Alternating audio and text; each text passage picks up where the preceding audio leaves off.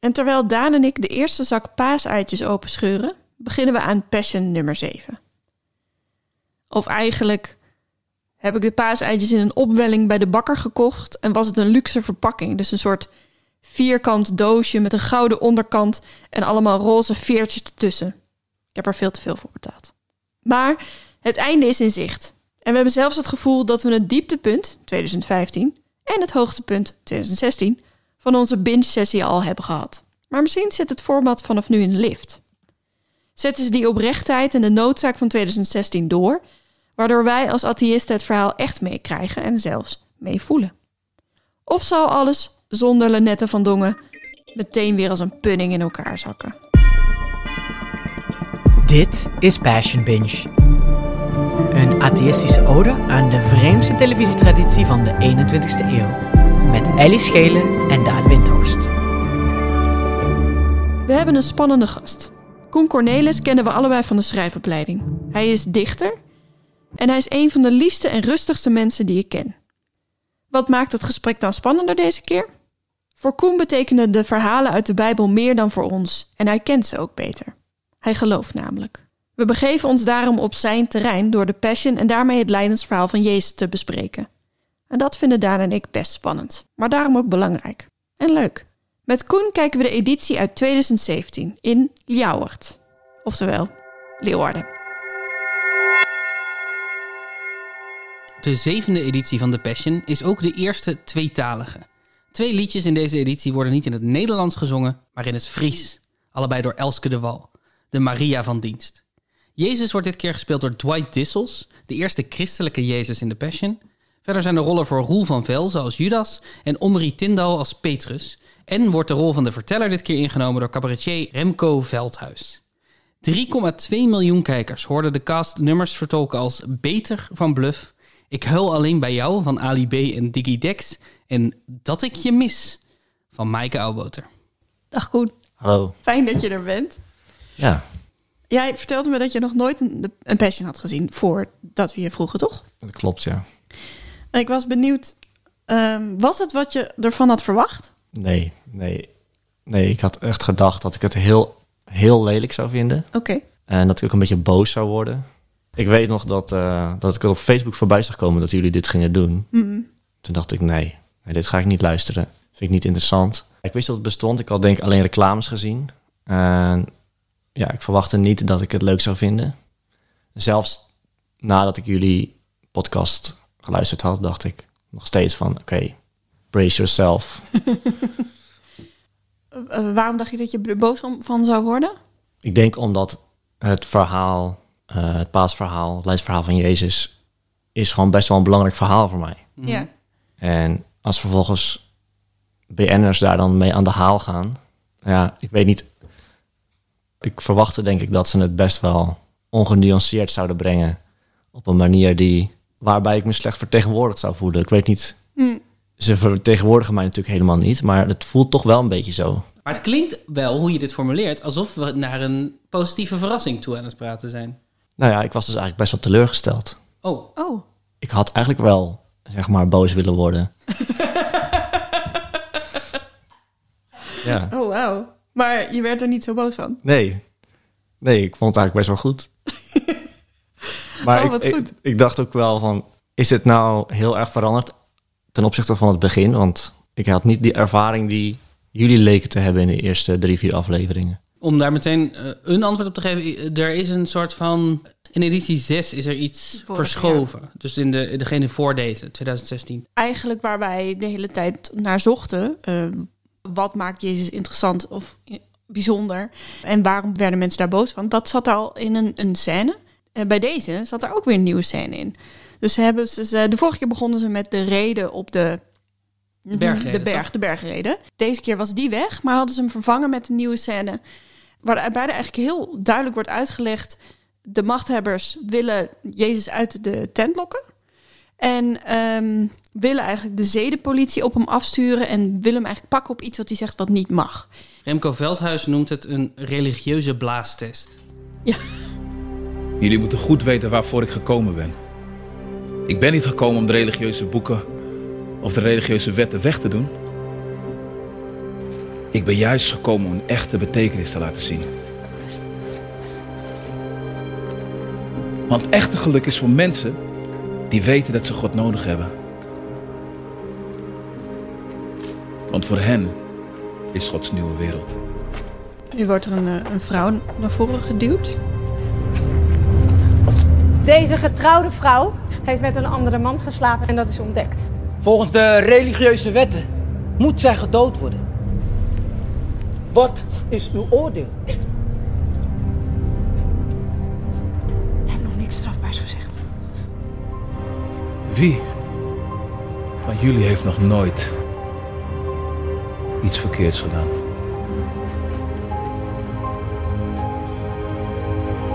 Wie zonder zonde is, werpen de eerste steen.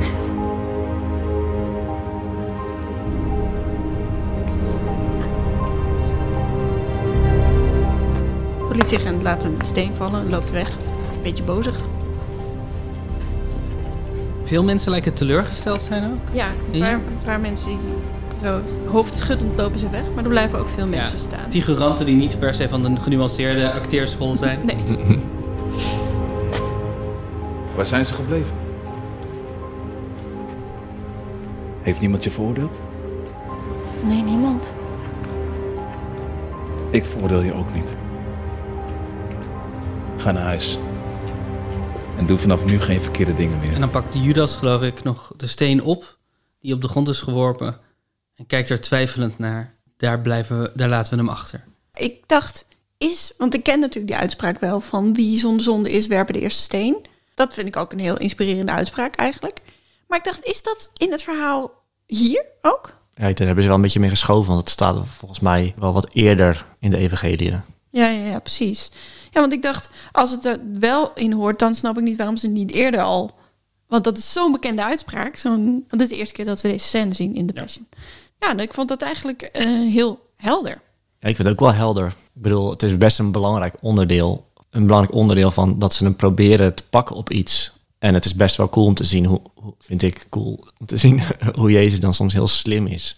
Het is wel vaker dat ze dan met vragen komen en dat hij daar eigenlijk super slim op antwoordt, waardoor ze ja, weer terug moeten gaan. Ja, dat klopt. Ja, het is een scène over iemand die, die de, de rest te slim af is of zo. Dus Mhm. hij, hij heeft nagedacht over wat hij. Hij zit in een onmogelijke situatie, maar hij komt er toch net met, met, met de goed gekozen woorden, komt hij er net uit. Ja. Ik moet eh, tegelijkertijd denken aan eh, de Van den Vos Reinaarden. dat is natuurlijk dat is niet. Reinaard de Vos is een slechterik en Jezus is een goeierik, daar ben ik me van bewust. Maar die heeft ook dat, dat slimmige. En ik moet denken aan een soort van superheld. Het is ook een soort superheld, toch? Iemand die heel erg in het nauw wordt gedreven. Hij wil toch het goede doen, maar het wordt steeds onmogelijker voor hem. En dan weet hij toch net het goede te zeggen. Ja, en wat ik ook heel mooi vind is engagement. Dat hij eigenlijk de, hier de soort van de religieuze elite wijst op hun eigen hypocrisie. Ja. Ja, er zit iets heel eh soort van onhandigs in, wat alleen kenners van het verhaal opvallen. Want ze, ze, ze brengen die vrouw voor Jezus en ze zeggen dan zo van... Oké, deze vrouw heeft overspel gepleegd, wat moeten we met haar doen? En dan antwoordt Jezus niet. En dan veegt hij zo'n beetje met zijn hand over het podium. ja. En in het verhaal staat dat, dat hij in het zand schrijft. Oh. Maar dat is natuurlijk heel on, ja, eh, vaag dat hij dan over het, over het podium veegt. Niemand snapt wat dat Nee, ik betekent. had dat er niet uitgehaald. En waar, maar waarom schrijft hij in het zand? Ja, dat doet hij dus wel vaker als, eh, als hij moeilijke vragen krijgt. Dan gaat hij in het zand schrijven. Ik weet niet precies dan, waarom, maar Dan, dan schrijft hij op wat hij heeft gehoord of wat hij aan het overwegen is of aan het... ik denk dat hij... nou, dat is wat ik denk, ik heb geen Mhm. idee of het klopt, maar ik denk dat hij ook daarmee het geduld van de vragenstellers op de proef stelt. Van, hij geeft wel antwoord, maar ze moeten wachten tot hij het opgeschreven heeft. Mm. Ik heb nog nooit iets in het... Zeg maar, als je iets in het zand... Als je iets daadwerkelijk in het zand moet schrijven... wat daarna nog leesbaar is... dan moet je wel meteen op hele grote schaal gaan werken. Weet je, ik heb op het, op het strand wel eens... dat je dan je naam zo in, in de branding schrijft. Maar die moet best wel groot zijn... wil, dat, eh, wil je dat herkennen. Dus nu zie ik... en dat is denk ik niet hoe het is gebeurd... maar nu zie ik Jezus voor me... terwijl hij een, enorme letters aan het maken is op het strand... Het is best moeilijk, volgens mij, om iets, iets zinnigs te schrijven in een klein beetje zand. Ja, Laat staan in een beetje stof. Zeg maar, een woord is oké, maar drie zinnen wordt al best wel pittig. Ja. Ja, ik heb ook, ik heb ook echt geen idee wat daar dan gestaan zou hebben. Dus er staat nooit wat hij dan heeft geschreven op die Nee. momenten. Ah, Nee. En er staat ook nergens dat ze dat dan gaan lezen of zo. Maar de, ik wil wel meteen misschien heel even een stukje aanvragen van wat eh, verteller Remco Veldhuis meteen hierna zegt. Ja.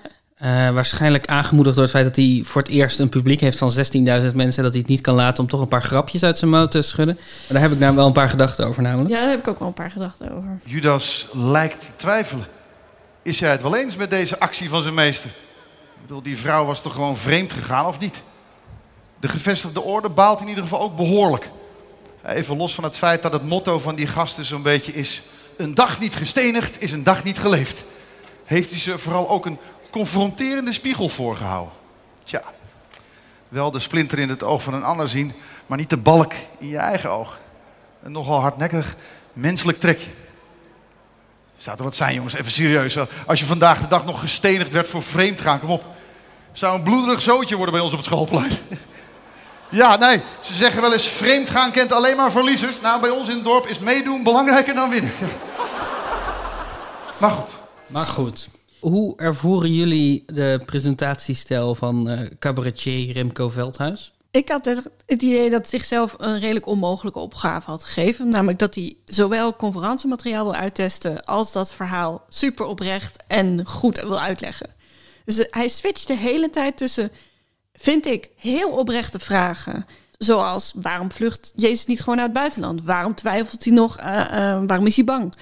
Dat zijn allemaal vragen die wij ook- hebben gehad. En daarmee probeert hij echt te levelen met het publiek... wat nog nooit van dit verhaal heeft gehad. En tegelijkertijd moeten er elke keer van die grapjes in. Dit verhaal is ouder dan de Rolling Stones. Dat je echt denkt, hè? Jezus is een soort influencer. Nou, die volg ik dan nog. Maar dan wordt het opeens... Jezus is een soort van de directeur van Facebook Oprichter van de Facebook. oprichter zit van. Facebook. Dat je echt denkt, hè, maar welke soort van... En hij wil de jeugd er, eh, eh, erbij betrekken. En hij wil zijn eigen grapjes maken. Hij praat met Go- Jezus praat met God op een gegeven moment niet via een hashtag. Dat je echt denkt, oh nee, nee, dit hebben we helemaal niet nodig. Ja, ik snap wel dat je dat zegt. Nu denk ik ineens, misschien ben ik wel gewoon heel vergevend geweest in het kijken. Omdat ik, er zo, omdat ik zoveel lelijkheid verwachtte. Mhm. Dus het is maar niet eens zo opgevallen eigenlijk. Oh, wauw. Want ik had ook heel veel moeite met zijn grapjes. Eh, sommige grapjes zijn leuk en sommige... Het ging me er niet over of de grapjes per se leuk zijn... hoewel ik de meeste niet zo leuk vond. Ik bedoel, hij heeft een, op een gegeven moment ergens een grap... dan is hij heel lang bezig met een soort van... en dan eindigt hij met... we hebben het hier over vriezen en, en dooien. Ja, En dat is echt... Ik denk dat hij tien minuten... Nou, nee. Ik denk dat hij een halve minuut bezig is met het proberen naar die grap toe te komen.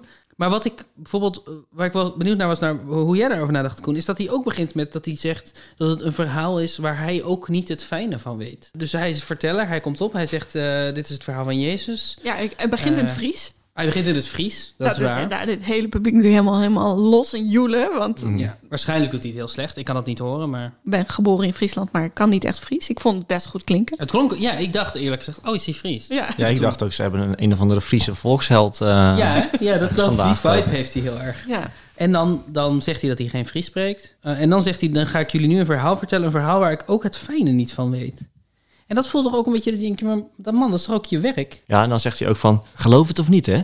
Ja, ja. Ja. Hoe, hoe kijk jij daarnaar? Want eh, jij zegt net, want het is voor mij een verhaal dat, dat belangrijk is. Dat dat op televisie wordt verteld door een man die aan het begin af aan al zegt... ik weet eigenlijk ook niet precies hoe het zit. Nee, maar op zich vind ik het wel fijn dat hij dat doet, omdat eh, hij dat het aansluit bij die vragen die hij stelt. Van de vragen die je als publiek ook kan hebben. Ja, waardoor je wat makkelijker met hem mee kan gaan. Ik kan me ook wel voorstellen dat, het, dat er een, eh, een- Bijbel-expert zou staan. Mhm. Maar ik weet niet of het dan, of het dan zo leuk zou zijn. Ja, die zijn in ieder geval vaak niet heel, eh, heel sexy voor het grote publiek. Zeg, ik weet niet of je 3 miljoen mensen trekt met een Bijbel-expert. ja, Zou ik wel leuk vinden. Misschien is het gewoon inderdaad mijn humor niet. Maar ik vond echt, de, de grapjes dacht ik echt van, je hebt ze gewoon niet nodig. Gooi ze gewoon allemaal weg. Ja, Ook de Oudmon, die, ja die, die heb ik ook opgeschreven. Dat, ehm, Die, die snapte ik ook niet. ja, dus er is een ehm, Friese weerman, Piet Paulusma. Piet Paulusma heeft heel lang voor SBS 6 het weer gepresenteerd... en eindigde altijd met Ootmoorn. ja, dat betekent tot morgen. Ja. En nu staat deze man, weerman, in de viskraam. Ja. Die terug is van weg geweest. Vorig, vorig jaar hadden we geen viskraam, maar we hebben dit jaar weer een viskraam. Ja. Hij is de kraamhouder. Siep van de Ploeg is er ook. Wat interessant is, want Siep was de eerste Jezus. Dus dit is de eerste keer dat een Jezus terugkomt. Eh, het is een soort, soort Spider-Verse-achtige meerdere Jezusen. Ja, en Ehm, ook de, in- er worden ook af en toe tweets in het beeld laten zien. En de allereerste tweet die je ziet is ook van Siep van der Ploeg. Waardoor het toch een beetje voelde alsof het een universum was wat in, in zichzelf implodeerde. Siep van der Ploeg is een soort van all over it. Maar het is ook in Leeuwarden, dus... Ja, het is wel zijn, Ja, zijn turf natuurlijk. ja. En dan zegt daarna Remco... Voor Jezus is er geen ootmorgen. Wat dus betekent, voor Jezus is er geen tot morgen. Want, Jezus, want dit is het Ah. laatste avondmaal. Dus de grap is, er is geen morgen meer voor Jezus. Ja. Wat natuurlijk feitelijk niet zo is. Nee, maar het is gewoon, het is een beetje toondoof. Want het, ik vind namelijk wel dat de, eigenlijk de rest van de cast, en zeker eh, Dwight Dissels, die dit jaar eh, Jezus speelt, dat heel charismatisch doet. En heel goed weet wat hij staat te doen en staat te vertellen. Ik, ik geloof hem echt helemaal. Dus die haalt hij dat brood en die vissen. En nou ja, Piet Paulusma, prima.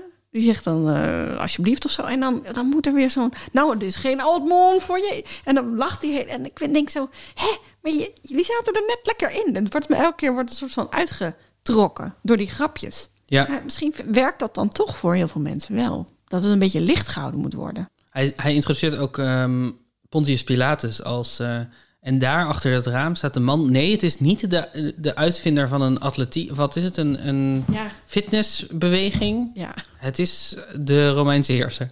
ja. Het zijn ook allemaal een beetje de eerste deurgrapjes of zo. Ja. Ja, ik vond dat, ik vond dat jammer. Ja, wat, ik, wat mijn vermoeden is, is dat ze bij Lennet en Van Dongen hebben gezegd... oké, dit is dit is the way to go. Eh, meer verbinden. eh, de verteller moet zich meer verbinden tot het verhaal. En oprecht, maar het was wel een beetje zwaar allemaal. Het mag wel wat lichter. Ik denk dat dat, dat de opdracht was naar Remco. Was er een, eh, een lied, Koen, wat jou specifiek eh, opviel? Nou, er was wel één lied waar, waar ik iets bij voelde. Mhm.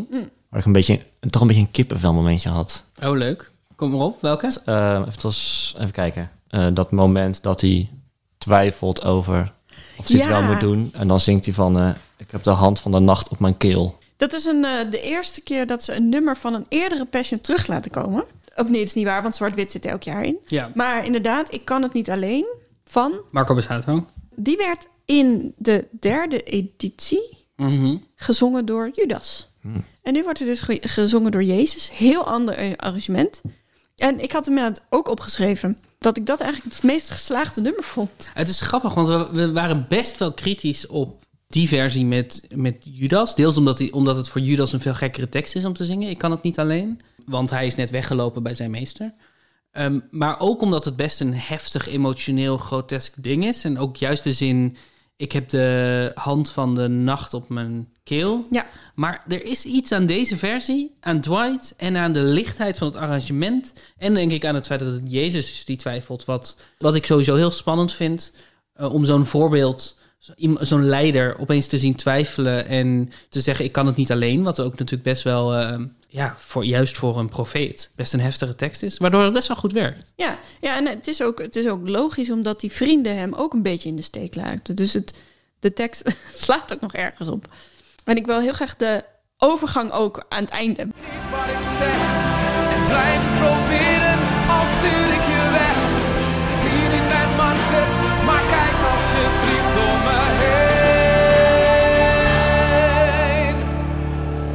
Maar doe alleen wat u wilt. Niet wat ik wil. Ik kan het niet alleen. Ik heb de hand van de nacht op mijn keel. De eenzaamheid wordt me te veel. Ik kan het niet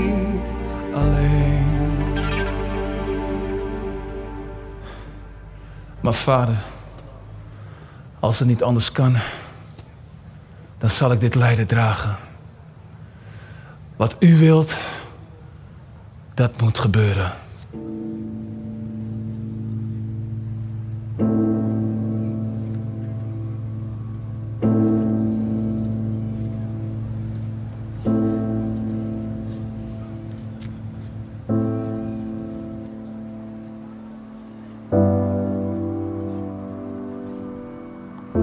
Vind ik dus een van de mooiste overgangen die de Passion tot nu toe heeft gehad. van een kerkklok naar een pianoakkoord. Heel subtiel. En dan gaat hij door naar een nummer van Maria. Vond Dat, dat heb ik echt opgeschreven. Zo'n plusje. Ik, niet- ik, ik had het bij het kijken niet eens eh, geregistreerd. Hij doet dat gewoon heel goed. Maar begint het nou met een echte kerkklok en gaat het dan over in een piano? Volgens mij wel. Volgens mij is bij de allereerste, want ik heb hem nu drie keer teruggeluisterd, is het de allereerste zit er nog wel een kerkklokgeluid onder. En wordt het dan een akkoord wat lijkt op een kerkklok. En wordt het dan het wordt steeds meer piano. Maar het is waarschijnlijk wel een sample van een kerkklok, toch? Dan gaat Ja. niet daar ergens live een kerkklok af. Nee, dat denk ik niet, want dat kan je niet Dat is echt moeilijk. Is- Daar, daar zat ik dus over na te denken, terwijl ik het keek van... Hmm, waarom hebben ze geen kerkklok geregeld? Oh ja, is natuurlijk lastig qua... ik, ik heb trouwens een heel domme vraag. Luiden er al kerkklokken toen Jezus leefde? Je had toen nog geen kerken, toch? Nee, toch? Je had geen kerken. Ik, ik, Je had. Je had misschien wel eh, wachttorenklokken. Ja, je had, je had natuurlijk gebedshuizen voor andere religies. Maar of die, of die kerkklokken hadden, weet ik niet. Ik denk dat dat meer iets was voor een wachttoren of zo. Ja, zoiets hè. Als er iets ergs gebeurt, dat, dat iemand het meteen weet, omdat hij een soort, een soort alarm bellen. Dat is een specifieke vraag. Ja, ik dacht opeens van, ik vind het wel mooi, maar eigenlijk is het eh, een anachronisme. Ja, en het is een van de enige anachronismen die je in de Passion tegenkomt. Ja, nee, voor de rest is het allemaal heel helder welke tijd we zitten. Ik bedoel, we hadden ook weer de terugkeer van, van Judas zijn telefoon die op een onhandig moment afging. Ja. Eh, dat hadden ze toen ook nog niet. Nee, dat is waar, dat is waar. Dit nummer raakt je. Oh, kende je dit nummer al? Nee, ik vond het heel goed gekozen gewoon eigenlijk. Voor dit moment waarin Jezus eh, door een soort van darkest night of the soul gaat eigenlijk. En zich afvraagt van, kan ik dit überhaupt wel doen? Durf ik dit? Dat is iets wat, wat ze in mijn beleving pas de laatste paar keer zijn gaan doen, is dat ze ehm, de angst en de twijfel van Jezus eh, serieus zijn gaan nemen. Of dat het in ieder geval onderdeel is geworden van het verhaal. Dus in mijn beleving, het wordt wel. Er zijn wel momenten, ook in de eerste Passions, waar je het idee hebt. Oh, nu zou die bang kunnen zijn. Maar vaak eh, bleef hij toch heel sterk en een leidersfiguur. En, en toen op een gegeven moment hebben ze, denk ik, twee jaar geleden, twee edities geleden, hebben ze de zin toegevoegd dat hij bloed zweet van angst. En dat was de eerste keer dat ik dacht: wow, dan moet je echt bang zijn. En dat ik die angst serieus ging nemen als kijker. Dat ik dacht: oh, hey, Je- Jezus is niet de, ehm, de gevoelloze. eh empathiemachine, die, onaantastbare- ja, onaantastbare eh, figuur zoals hij is, eerder is neergezet. En dat werd in de vorige editie met ehm, eh, Martijn Fischer werd dat nog duidelijker. Die, die speelde ook echt angst daar. Ehm, en hier met de, de keuze van dit nummer, eh, een, een soort menselijkheid die tot nu toe vooral Judas en, en Petrus eh, kregen. Dat was echt een, het voelde echt weer als een volgende stap daarin. Wat ik ook wel grappig vond was dat hij speelt het eigenlijk helemaal niet zo dramatisch. Nee. Hij huilt niet of hij... Maar toch voel je het wel. Hij laat het eigenlijk aan de muziek over. Het is echt, het is echt knap hoe weinig die doet. Ja. Ook omdat hij dus, hij is helemaal geen acteur, Dwight. Nee? Nee, hij is ehm, sterker nog. Oh, jeetje. Eh, dacht ik weet niet, dat is misschien inmiddels veranderd. Eh, maar toen der tijd was hij niet eens fulltime zanger of artiest. Hij was financieel adviseur bij een internationaal adviesbureau op de Zuidas. Oh. Alleen op vrijdag zong hij. Wauw. Hij, was, hij had het jaar daarvoor meegedaan aan The Voice. Mhm. En bij The Voice had hij, had hij zich uitgesproken over zijn geloof en wat Jezus voor hem betekende. Want eh, Dwight is op zijn tiende, geloof ik, zijn vader verloren. Eh, en dat Jezus heeft die rol ingenomen deels. Nee, dat hoor je vaak natuurlijk. En dat heeft hij toen verteld. En dat heeft denk ik iemand bij de EO of bij KRO NCRV gezien. En gedacht, hey, die moeten we hebben. Dus een jaar nadat hij voor het eerst auditie deed ergens... was hij opeens Jezus in een door 3 miljoen eh, mensen bekeken televisiespecial. En hij doet het ook nog heel erg goed. Ja, hij doet het heel goed. Was het niet ook een overweging omdat hij donker is? Dat denk ik. Ze zeggen van niet. Oké. Ik kwam een interview tegen. Maar het is heel duidelijk dat ze een soort... überhaupt een diversiteitsspurt hebben gehad dit keer. Ja, dat viel op, ja. Ook eh, dat bepaalde discipelen vrouwelijk waren. Ja. Precies, ja. Eh, vrouwelijke discipelen. Petrus eh, was zwart. Ehm, eh, Jezus is, was zwart. En dan hadden we nog, ook nog Roel van Velzen, die natuurlijk ehm, eh, klein is, Ja. denk ik dat we zeggen. Ik weet niet hoe, hoe, je dat, hoe hij zou willen dat we dat noemen. Maar eh, de- dus daar ook eh, opeens een heel ander soort figuur dan je normaal op die plek ziet. Ja. En Maar eh, jij had in- gelezen dat ze dat niet bewust hadden Nee, zij zeggen dat er... Maar, maar dat is het ding. Ehm, het is inmiddels omstreden. Diversiteit is omstreden. Hm. Dus ik vind diversiteit gewoon een goed iets. Ik denk dat het belangrijk is in je vertellingen. Maar er is een club op rechts die dat politieke correctheid vindt. Ja, ja. Dus, dus toegeven in een interview... oh ja, de EO is bewust met diversiteit bezig... Daar krijg, kan je een hele hoop eh, negatieve PR mee krijgen. Hmm. Dus als je in plaats daarvan zegt: nee, nee, ze zeiden ehm, nee, het is geen diversiteitsbeleid, maar het is mooi meegenomen. Oh ja. Het Ja. zou mij wel heel leuk lijken om een keer een vrouwelijke Jezus te zien. Ja? Ja? Ik weet niet of dit het goede format voor dat experiment is. Nou ja, het is dus. Maar het lijkt me wel heel interessant in ieder geval. Het is ehm, dus vorig jaar is de EO uit dit project gestapt. Eh, dus in 2019. Dus- En de KRO-NCV gaat er nu mee door en heeft gezegd... we willen dat het nog actueler en relevanter wordt dan het is. Ik heb ook het sterke vermoeden dat al die veranderingen die we nu al zien... die diversiteitsspurt, het feit dat het verhaal oprechter wordt verteld... dat het actueler en, en relevanter is... dat dat ook allemaal KRO-NCV is. Maar de KRO-NCV heeft toen gezegd... misschien wordt Jezus wel een vrouw. En daar is dus een, best een groot deel van... Nou ja, nou, waarschijnlijk een aantal instanties. Ik, ik weet niet zo goed wel, wat, welke rol die instanties spelen in, in christelijk Nederland. Maar zijn er heel boos over geworden. Ja. hebben gezegd eh, dat het een circus zou worden als Jezus een vrouw is. ja, dat is dus de vraag of je dat wil. Of je die, Ja, die discussie op gang wil brengen. Maar ja, misschien is het wel nodig. maar ik was wel benieuwd ook hoe, hoe, jullie, hoe het voor jullie is dat, die, dat de helft van die discipelen nu vrouw is. Het grappige was inderdaad dat dit onze eerste eh, zwarte Jezus is. Eh, viel me op geen enkel moment eigenlijk meer op. En vind ik, eh, vind ik ook heel logisch, want volgens mij is een heel groot gedeelte van de zwarte community in Nederland heel christelijk. Ja. Dus het is ook heel logisch. Maar die vrouwelijke discipelen, die bleven me opvallen of zo. Bij elk shot dat ze er weer waren, dacht ik, was ik er meer mee bezig dan in, in de andere edities met al die discipelen die toen al vrij divers waren. Maar altijd alleen maar mannen. En ik dacht, wa- waarom, waarom is dat nou? Dat ik dat, dat ik, en ik weet ook niet zo goed wat ik ervan vind. Maar misschien ook omdat ze allemaal geen sprekende rol krijgen. En een soort van heet het met hun armen om elkaar heen hangen. Ja. Ik weet niet, het werd een heel andere sfeer. Het was niet meer het Vrijgezellenfeest. Dat was in elk Absoluut geval niet meer het eh, helder. Ja, de sfeer in die groep is altijd al een beetje raar geweest natuurlijk. Omdat wij kennen, zeg maar, ze, gaan de hele tijd, ze zoeken de hele tijd naar moderne beelden. Maar wij kennen niet heel veel beelden van een clubje van 13 mensen die met elkaar op pad zijn. Ze moeten heel erg spelen dat ze blij zijn met elkaar. Maar dat is ook, daar is ook niet heel veel aan te spelen. Dus ze zijn heel erg aan het glimlachen en aan het omhelzen en aan het, elkaar aan het wijzen. Zo van, hé, hey, jij bent er. Ja, en ik ben er ook. Ik vind het ook gekker eigenlijk nu het vrouwen zijn. Omdat daardoor zo duidelijk wordt hoe mannelijk het verhaal eh, is. Omdat alle, alle sprekende rollen, los van Maria, zijn mannen. En dat wordt alleen maar duidelijker als je de helft van de figuranten vrouw maakt. Ja, Ja, en nou zelfs ja. Maria is erbij gehaald. Ja, Want zij speelt eigenlijk helemaal niet zo'n rol in dit verhaal. Ja, maar dat, dat vond ik nog wel interessant om met jou ook na het over te hebben. Over weer de Maria-rol. Want Elske de Wal, die, die zingt Maria deze keer. En zij is een Friese zangeres, dus zij zingt twee nummers in het Fries. Namelijk We bestoven van Twarres en... ehm Nijedij. Nijedij van de Kast. En ze zingt Maaike Oudbouter dat ik je mis. Ik had gewoon bij Maria dat ik dacht... jullie vertellen het verhaal helemaal oprecht en veel logischer. Maar Maria is gewoon jullie wildcard. En die moet even de Friese hits doen. En heeft eigenlijk geen verhaal. Wanneer weet Maria dat Jezus gaat sterven?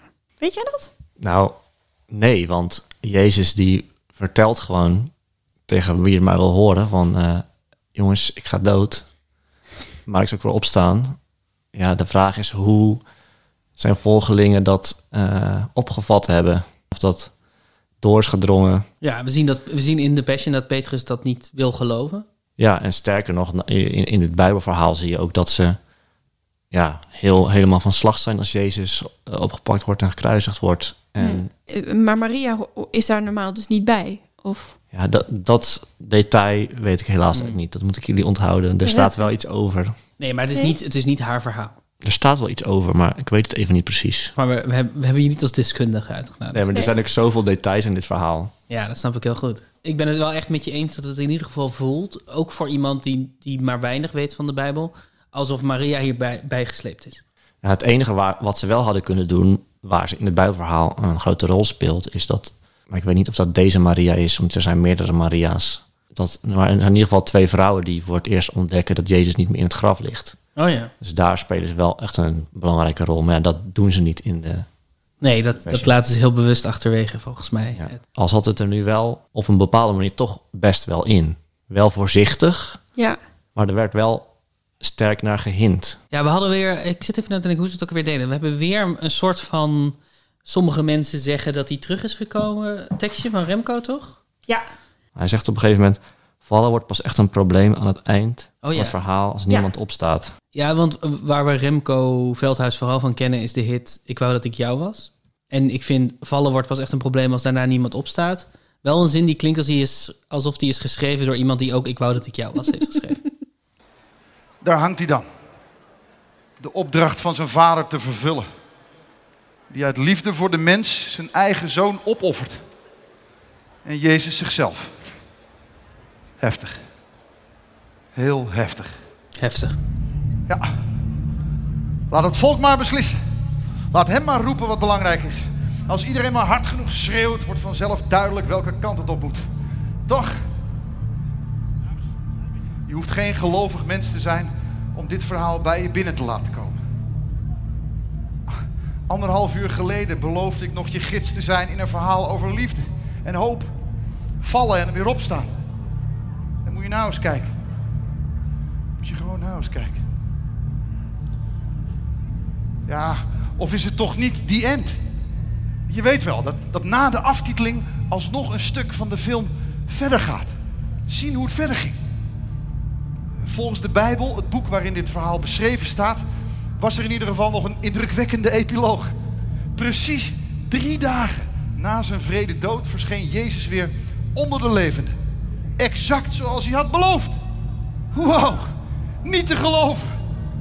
Ja, ofwel natuurlijk. Wat jij wil. Want weet je, of het nou wel of niet die end is. En wat daar ook is over vastgelegd in een eeuwenoud boek. In het hier, in het nu, ligt het in ieder geval vastgelegd in ons. In jou, in jou, in mij.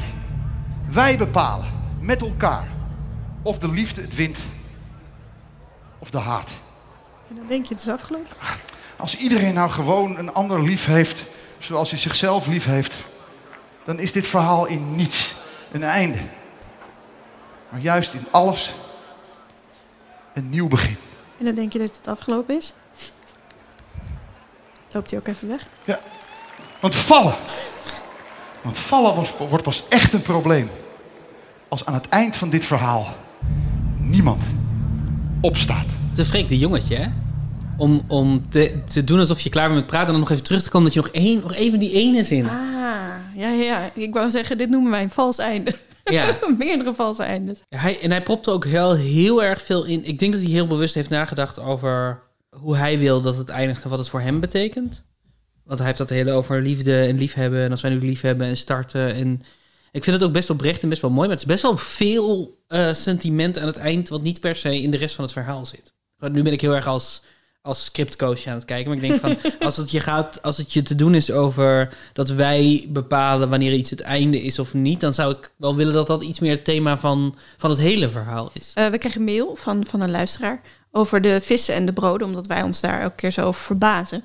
Ja. Van waar komt dat dan vandaan, die viskraam? En dat, dat je, wij- wij verbazen ons vooral eigenlijk over dat je dan Turks brood bij een viskraam zou kunnen krijgen. Maar goed, want ik ken natuurlijk wel het verhaal. Ergens doet er dan een belletje rinkelen van, oh ja, de, eh, hij wist, weet ik veel hoeveel mensen, eh 100 mensen te voeden met maar twee vissen en vijf broden.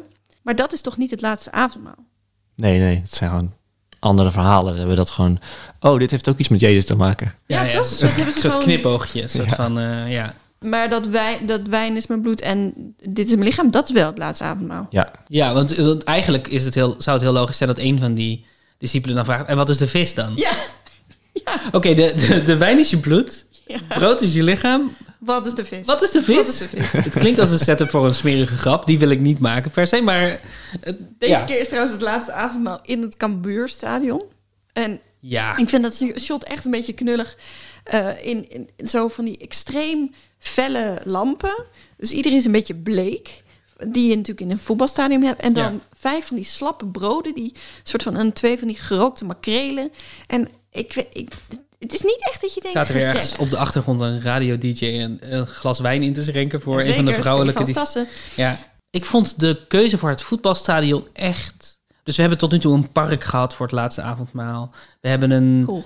kroeg gehad. We hebben nou, vaak buiten, om een of andere reden. Het zijn vaak picknicks op een boot, toch? Was dat het laatste avond Ja. ook op de boot? Ja. De wijnsloep. Eh, maar voetbalstadion is toch raar, Koen? Ja, dat is wel een beetje raar. Waarom doen ze niet gewoon een restaurant of zo? Toch? Ja. Om een voetbalstadion te huren voor je laatste avond, of voor een avondmaal. Dat is, heel, dat is enorme luxe en decadentie ook. Ja. Het er is ook geen situatie waar dit in past. Ik bedoel, zelfs al zaten ze op de tribune met een voetbalwedstrijd en ze schreeuwden naar elkaar: Dit is mijn lichaam! dat had ook niet gekund. Had ik wel leuker gevonden, denk ik. Want er zijn ook best wel veel mooie plekken in Leeuwarden. Maar die heb ik niet gezien tijdens deze Nee, een, hele passion een eigenlijk. groot deel eh, speelt zich af in een binnenpleintje wat helemaal in de steiger staat. Helemaal in de stijgers, ja. En er, Lekker stoer dan, denk ik. en er staan ook allemaal, allemaal ehm, van die hoogwerkers. Er is een moment waarop, dat is het verraad, denk ik. Judas laat zien hoe boos die is door, door op allemaal dingen te gaan klimmen. Ja. En dan weer, weer er vanaf te springen. En dan weer op iets anders te gaan klimmen. Dat is Stilte voor de Storm van, jawel, Marco Borsato. Maar mijn hoofd is de teugels van mijn hart al lang kwijt. En ik weet het is enkel een kwestie van tijd. Ik spring en ik val. Eindeloos diep met mijn hart voor jou. Hier in mijn handen laat ik los in de hoop dat jij het vangt. Mijn principes opzij, al mijn angst aan de kant. Doe ik wat ik nooit heb gedurfd. Vergeet dat ik jarenlang dacht dat ik wist. Dus ik hoop dat jij ziet door de mist. Dat ik val hier voor jou. Hij is niet, niet aan het pompen met zijn stem.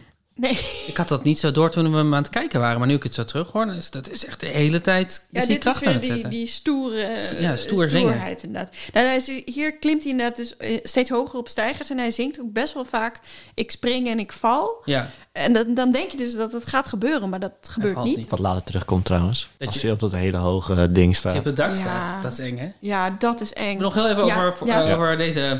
Waarschijnlijk maakt dit mij tot een slecht mens. Maar ik heb dus de hele scène lang me af zitten vragen hoe ze de kus zouden gaan doen. Ja, ik ook. Oh ja? Want Roel is gewoon veel kleiner dan Dwight. Ja. En hoe ze de, de kus dus doen in, in The Passion komt Judas iedere keer met een enorm arrestatieteam op. Eh, en dus is het altijd een zoen die, die Jezus wel toestaat, denk ik. Maar waar Jezus niet op zit te wachten. Het is iets wat Judas in deze versie, in de Passion versie, is het altijd iets wat eh, Judas Jezus een soort van aandoet.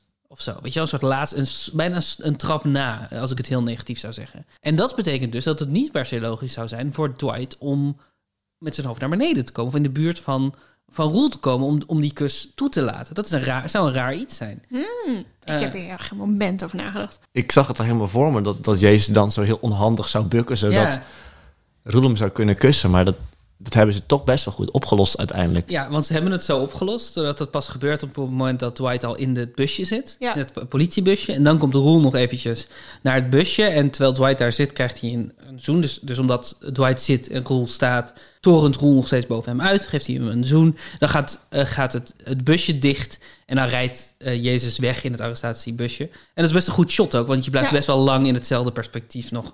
eh, zie je gewoon hoe, eh, hoe, hoe het busje wegrijdt. Maar ook dus inderdaad aan het einde, er is, dat zei je al even Koen, voor het publiek bij het podium gebeurt er veel meer live deze.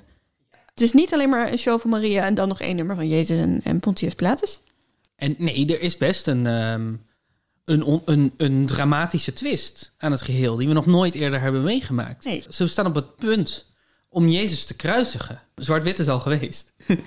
en dan horen we opeens iemand roepen...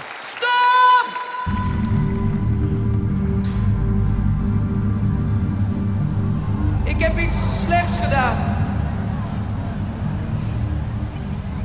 Ik heb iemand uitgeleverd die onschuldig is.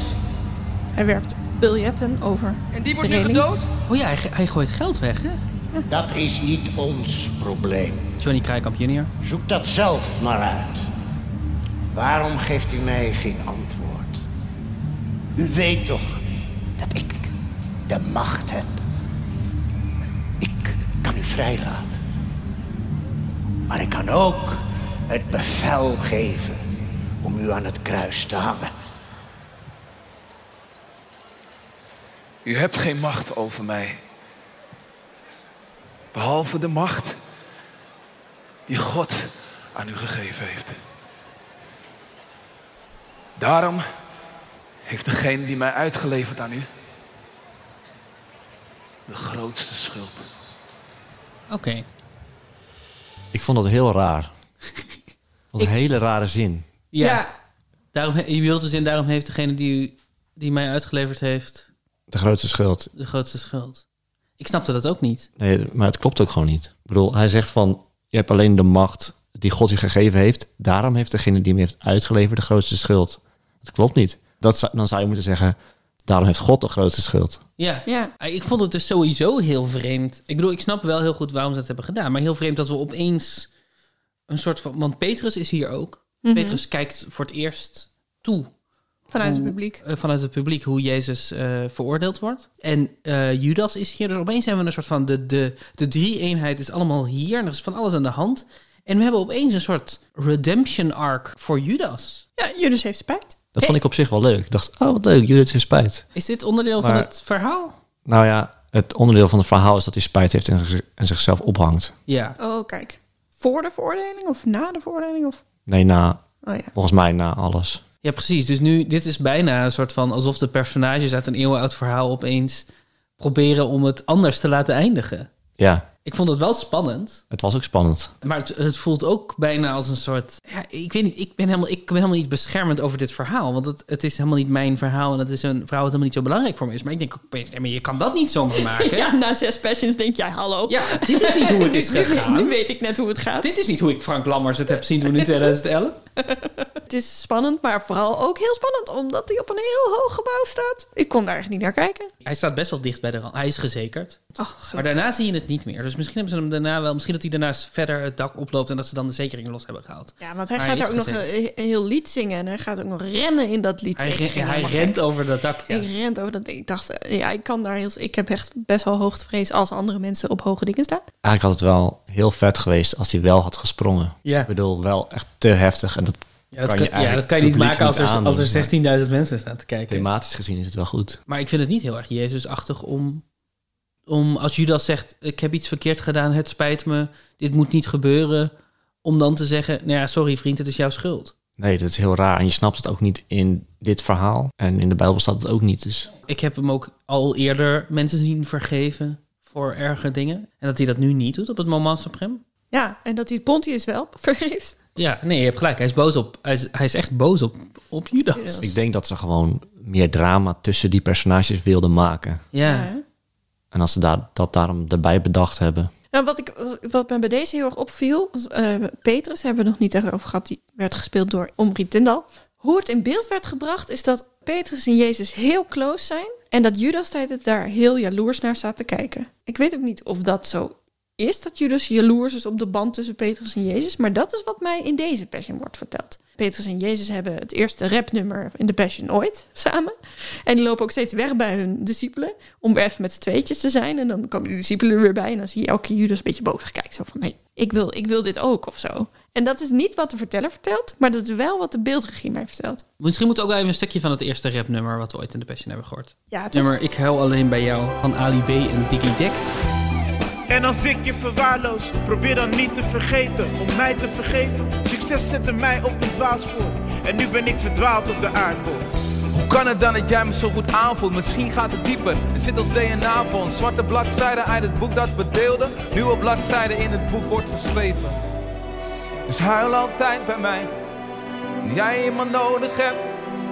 Iemand die jou begrijpt.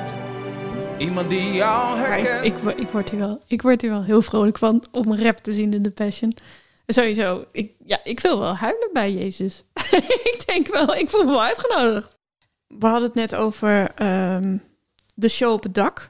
Eh Petrus staat in het publiek. En door eigenlijk die driehoeksverhouding daar meer uiteen te zetten, merkte ik dat ik het voor het eerst erg vond dat Jezus werd veroordeeld Hmm. zeg maar het moment dat het hele publiek roept kruisig hem, kruisig hem, eh, dacht ik, ah, nee. Terwijl daarvoor wa- wa- kwam het gewoon elke keer helemaal niet binnen. Ja. Ik denk dat het weer te- mee te maken heeft dat ze dat heel oprecht aan het doen zijn en goed weten wat ze, wat ze daar vertellen. Totdat Giel Belen nog even een bijrolletje moet Ik krijgen. wil absoluut ook even over Giel Belen beginnen. Ja. hey, ik weet zeker dat je Jezus kent. Iedereen hoort toch dat je uit Galileo, Galileo, Galileo komt? Ik weet niet waar je het over hebt. Hey, God weet dat ik die man niet eens ken. Diepste gedachten schuilen van binnen. Ga er maar aan staan om daarna gewoon weer heel ge- in- ingevoeld je nummer verder te zingen. Oh, die grap over Galileo Galileo. Zoals het in de mm, Queen Bohemian Bohemian, Rhapsody. Ik bedoel, het is al een beetje ingewikkeld dat altijd de BN'ers heel slecht acterend zeggen... hey, ben jij niet die Jezus van Galileo? Maar dit moment, ze staan tussen het publiek dus. Ehm, ze zitten nog in het nummer. Roel is net gaan rennen. Op het dak. En daarna moet eh Omri weer gaan zingen. En dan nog even dit grapje tussendoor. Het was weer heel erg wat Remco ook de hele tijd doet. Is een soort van, moet wel licht blijven. Ja, het is heel awkward. Denk je, wat, wat denken jullie? Is dit, is dit gescript of was dit een improvisatie? Ja, ik vroeg me dat af. Ik dacht misschien dat Giel Belen dit stiekem erin gooit, omdat, hij, omdat het nu kan. Of zo, omdat het nu live is. Dat denk ik ook. Want anders halen ze dat toch wel uit. Kom op. En je ziet ook dat Omri al eerder antwoord wil geven. Dus ik denk dat dit gewoon Giel Belen is. Die aan het trollen is. Die, aan het Die wilde dat gewoon heel graag een keer op tv maken, die grap. Ja, Oh. dat denk ik. ah, ik. dacht, ik dacht echt, dit is, hebben ze op papier verzonnen. Zo van, ja, het moet ook nog wel grapjes. Waar kunnen we nog grapjes? En dat zelfs Giel hier denkt, ik moet dit eigenlijk niet doen.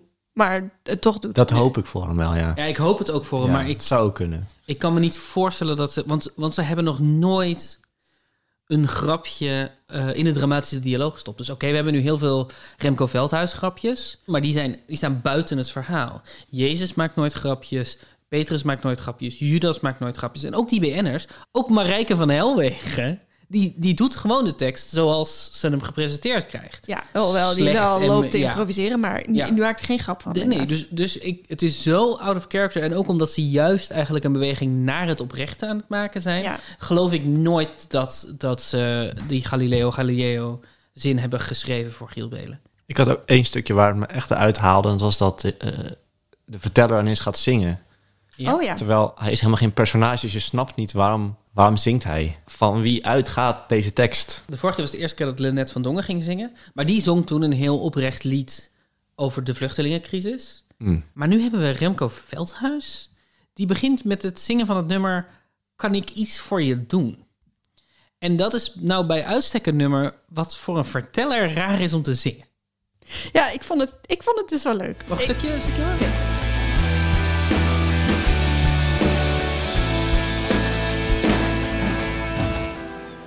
Kan ik iets voor je doen?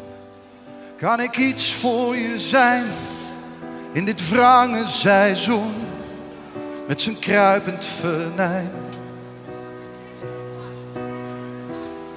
Kan ik iets voor je zijn? Met een blik, een gebaar, met een hand om je heen of een hand uit je haar. Is er iets wat ik doen kan, wat je helpt in de pijn, wat iets voor je betekent, wil ik graag voor je Ja, ik vond het dus wel goed werken.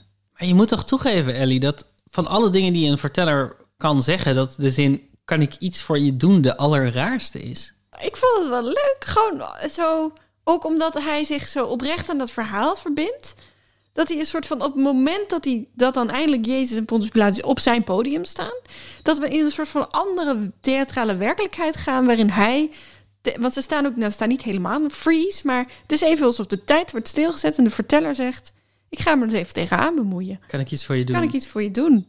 Ik weet niet, voor mij werkt het wel, maar ja, het haalde jou er ook dus uit. Ja, ik snapte, ik, ik snapte dat niet. Wat betekent dat dan als hij dat zegt? Ja, ik had hetzelfde. Heel raar. Hij is er niet. En Jezus hoort hem niet. Nee. Ik nee. bedoel, ik snap wel, ze, willen het, ze, ze laten het nummer terugkomen aan het eind. Ja, het is van dit de is de reprise, ja. Eh, en eh, het, is, het is het nummer dat Jezus zingt als hij terug is. Dan zingt hij, kan ik iets voor je doen? En dan werkt het dus wel, omdat hij het ze- zingt. Omdat het je, kan Ja. ik iets voor je doen? Ja. Dat is een heel goede Jezus-zin. Ja. Hij, zegt, hij zegt precies iets wat Jezus zou zeggen, denk ik. Ja, misschien wel gelijk. Misschien is het raar dat de verteller dit zingt. Maar ik, ik dacht wel, zo, oké, oké. Het is in ieder geval een keuze. Dat is leuk. Daar ben ik het wel mee eens. Misschien ben ik wel blij met het nummer, omdat het een van de weinige nummers is in deze Passion die ik, waarbij ik echt naar de tekst aan het luisteren was. Dus dat ik. hij, hij zingt, je weet wel echt wat hij zegt en wat hij aanbiedt. Ja. Misschien valt het daarom ook zo op dat je denkt, ja, maar wat ga, ga, wat ga jij dan lopen helpen als verteller? We, eh, als we het trouwens hebben over muziekteksten en of die binnenkwamen. Mhm. Ze hebben dus bij de beide Friese nummers ervoor gekozen om ze te ondertitelen. Ja. Maar dat betekent dus ook dat je heel erg naar die tekst aan het, die ook aan het lezen bent. En dan denkt, waarom zingt Maria dit? En dat had ik voornamelijk bij Twarres Weerbisto. Zullen we daar een klein stukje van? Ja, is goed. En wij zien de ondertit- ondertiteling natuurlijk niet, dus jij moet die zo even aan ons mededelen. Ja. Toen ik jou zag is al lang geleden. Toch het toch zeer dat ik weer Wat doet het toch pijn als ik er weer aan denk? Dat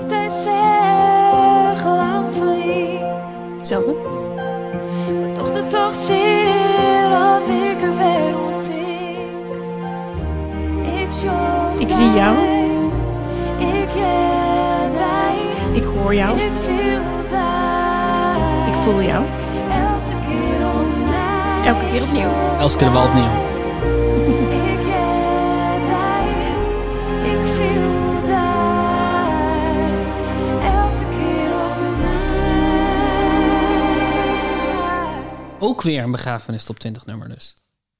Toch, dit is ook weer, je bent weg, maar je bent dichterbij dan o- ooit. Ja. Oh ja, voor mij gaat dit heel erg over een liefde. Omdat er in de tekst een beetje een soort van doorschemert dat het nog steeds kan. Zijn jullie gebrouilleerd? Wat, wat wil dit vertellen? Behalve dat het me wil vertellen.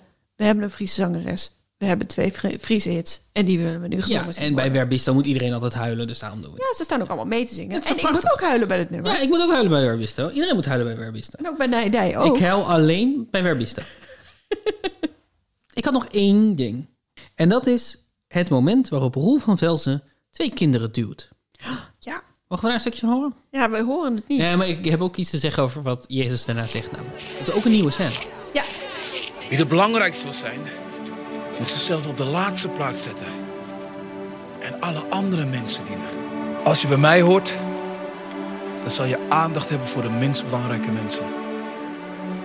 Zoals voor zo'n kind. Want wat je doet voor de minst belangrijke mensen, dat doe je voor mij. En niet alleen voor mij, maar ook voor God die mij gestuurd heeft. Wie ben ik, volgens jullie? Oh ja, het is, het is, de, het is de klassieke scène, de Wie ben ik volgens jullie scène, maar dan Ja, maar begint dan hij met, eerder. ja, en dan met een hele grote groep mensen eromheen. Inderdaad, ze zijn aan het lopen. Roel van Velsen duwt twee kinderen weg omdat hij er graag langs wil. dat is echt, echt een beetje raar. Het is sowieso gewoon ongemakkelijk omdat het Roel van Velzen is en hij dus ongeveer dezelfde lengte heeft als die kinderen. Wat gewoon raar, een Ja. soort raar iets om een focus op te leggen is. Maar ik heb ook, maar misschien is, heb ik gewoon nu moeite met wat Jezus daadwerkelijk heeft gezegd hoor. Dat weet ik niet. Maar ik snap dat je op wil komen voor de mensen die over het algemeen gezien worden als minder belangrijk. En dat je wil zeggen, die hiërarchieën zijn onzin. En je moet juist geven om de mensen waar... eh, weet je wel, kijk niet eh, naar hoe iemand omgaat met zijn gelijken, maar met de mensen die voor hem werken. Bijvoorbeeld zo'n soort zin. Maar om die dan de minst belangrijke mensen te noemen, vind ik gek. Want ze zijn niet het minst belangrijk, toch? voor, de, voor de maatschappij waar Jezus toen in leefde, waren dat misschien de minst belangrijke mensen. Ja, maar zou je niet moeten zeggen, de minst belangrijke mensen ze, ze zullen de belangrijkste zijn? Ja, maar dat is ook wat hij natuurlijk basically zegt. Ik vind dat terminologie zo raar. Ja, ja, ja. Dat is ook wat hij in de Bijbel zegt. Dan zegt hij niet de minst belangrijke. Zegt hij de eerste zullen de laatste zijn. De Ja. laatste de eerste. Ja. Ah, ja. Dan draait hij het gewoon weg om. Ja. Dus ze hebben het hier vreemd Ja. verwoord eigenlijk. Ik snap al wat hij bedoelt. Tuurlijk, Ja. tuurlijk. Nee, maar, eh, zijn boodschap is ook wel helder hoor. Maar er is, de, de, ik moet een beetje denken aan Ricky Gervais in The Office. Daar speelt hij zo'n man die altijd een eh, goed wil zijn, maar het altijd verkeerd zegt. En, ook altijd, en, en daarbij maakt hij duidelijk hoe, hoe vooringenomen die eigenlijk is. Dat is iemand die zou zeggen: Ja, ik vind het altijd heel belangrijk om, om met de minst belangrijke mensen om te gaan. Ja, ja, ik, ik geef altijd om de losers. Weet je, dat je denkt, nee, maar als je echt om ze geeft, dan noem je ze niet de minst belangrijke mensen. Ja, ja, ik had meer moeite met het feit dat het om een kind ging. Omdat ik dacht, volgens mij zijn kinderen best wel belangrijk. Als in, kinderen zijn best wel gelijk. Dan Ja. maakt de klasse nog niet zo heel veel uit. Dus het was veel sterker geweest als het een zwerver was geweest. Of een alcoholist. Of een... Het komt ook omdat ze drie scènes in elkaar proppen hier weer. Ja? En dat is ook, zeg maar, ik snapte waarom die die kinderen duwden. Omdat ik het verhaal ken. Omdat, zeg maar, er is een moment dat er ouders kinderen naar Jezus willen brengen. En dan proberen de discipelen dat te verhinderen, zodat ze hem niet storen. En dan zegt Ah. Jezus, laat alle kinderen tot mij komen. Ah, En zeg maar, dus dat doen ze hier. Maar ja, als je dat niet weet, is het heel raar. ja. Ja, nee, Ah, als je het zo vertelt, is het wel een heel ander verhaal, ja. Het is iets anders dan, dan Judas die er langs wil en dan gewoon twee kinderen. En, en het is ook, maar dat is ook hoe het gewoon performed is. Maar hij, hoeft ze ook niet te duwen. Hij kan er gewoon omheen kan- lopen. dus- Dus het is echt een beetje gemeen wat hij doet. Mm. Gewoon bomp. Het einde vond ik heel smaakvol. Iedereen komt op, maar geen handje klappen en woehoe, einde van de musical. Maar iedereen gaat gewoon staan. In, eh, naast elkaar, allemaal anderhalf meter afstand, denk ik het wel. Ja, zo leek het wel. Ja, Ja. Maar ze hadden een soort van onhandige omhelzing, wat wel goed werkte, ja. Ja, ze hadden een soort, eh, eigenlijk het gebaar wat je, wat je doet als je Jezus uit wil beelden. Een soort van armen gestrekt, hier ben ik voor je. Dat gebaar deden ze nu allemaal. Ik, ik vroeg me dus nog wel af, want op het einde is het ook dat Jezus dan dat lied zingt van kan ik je helpen? Mhm.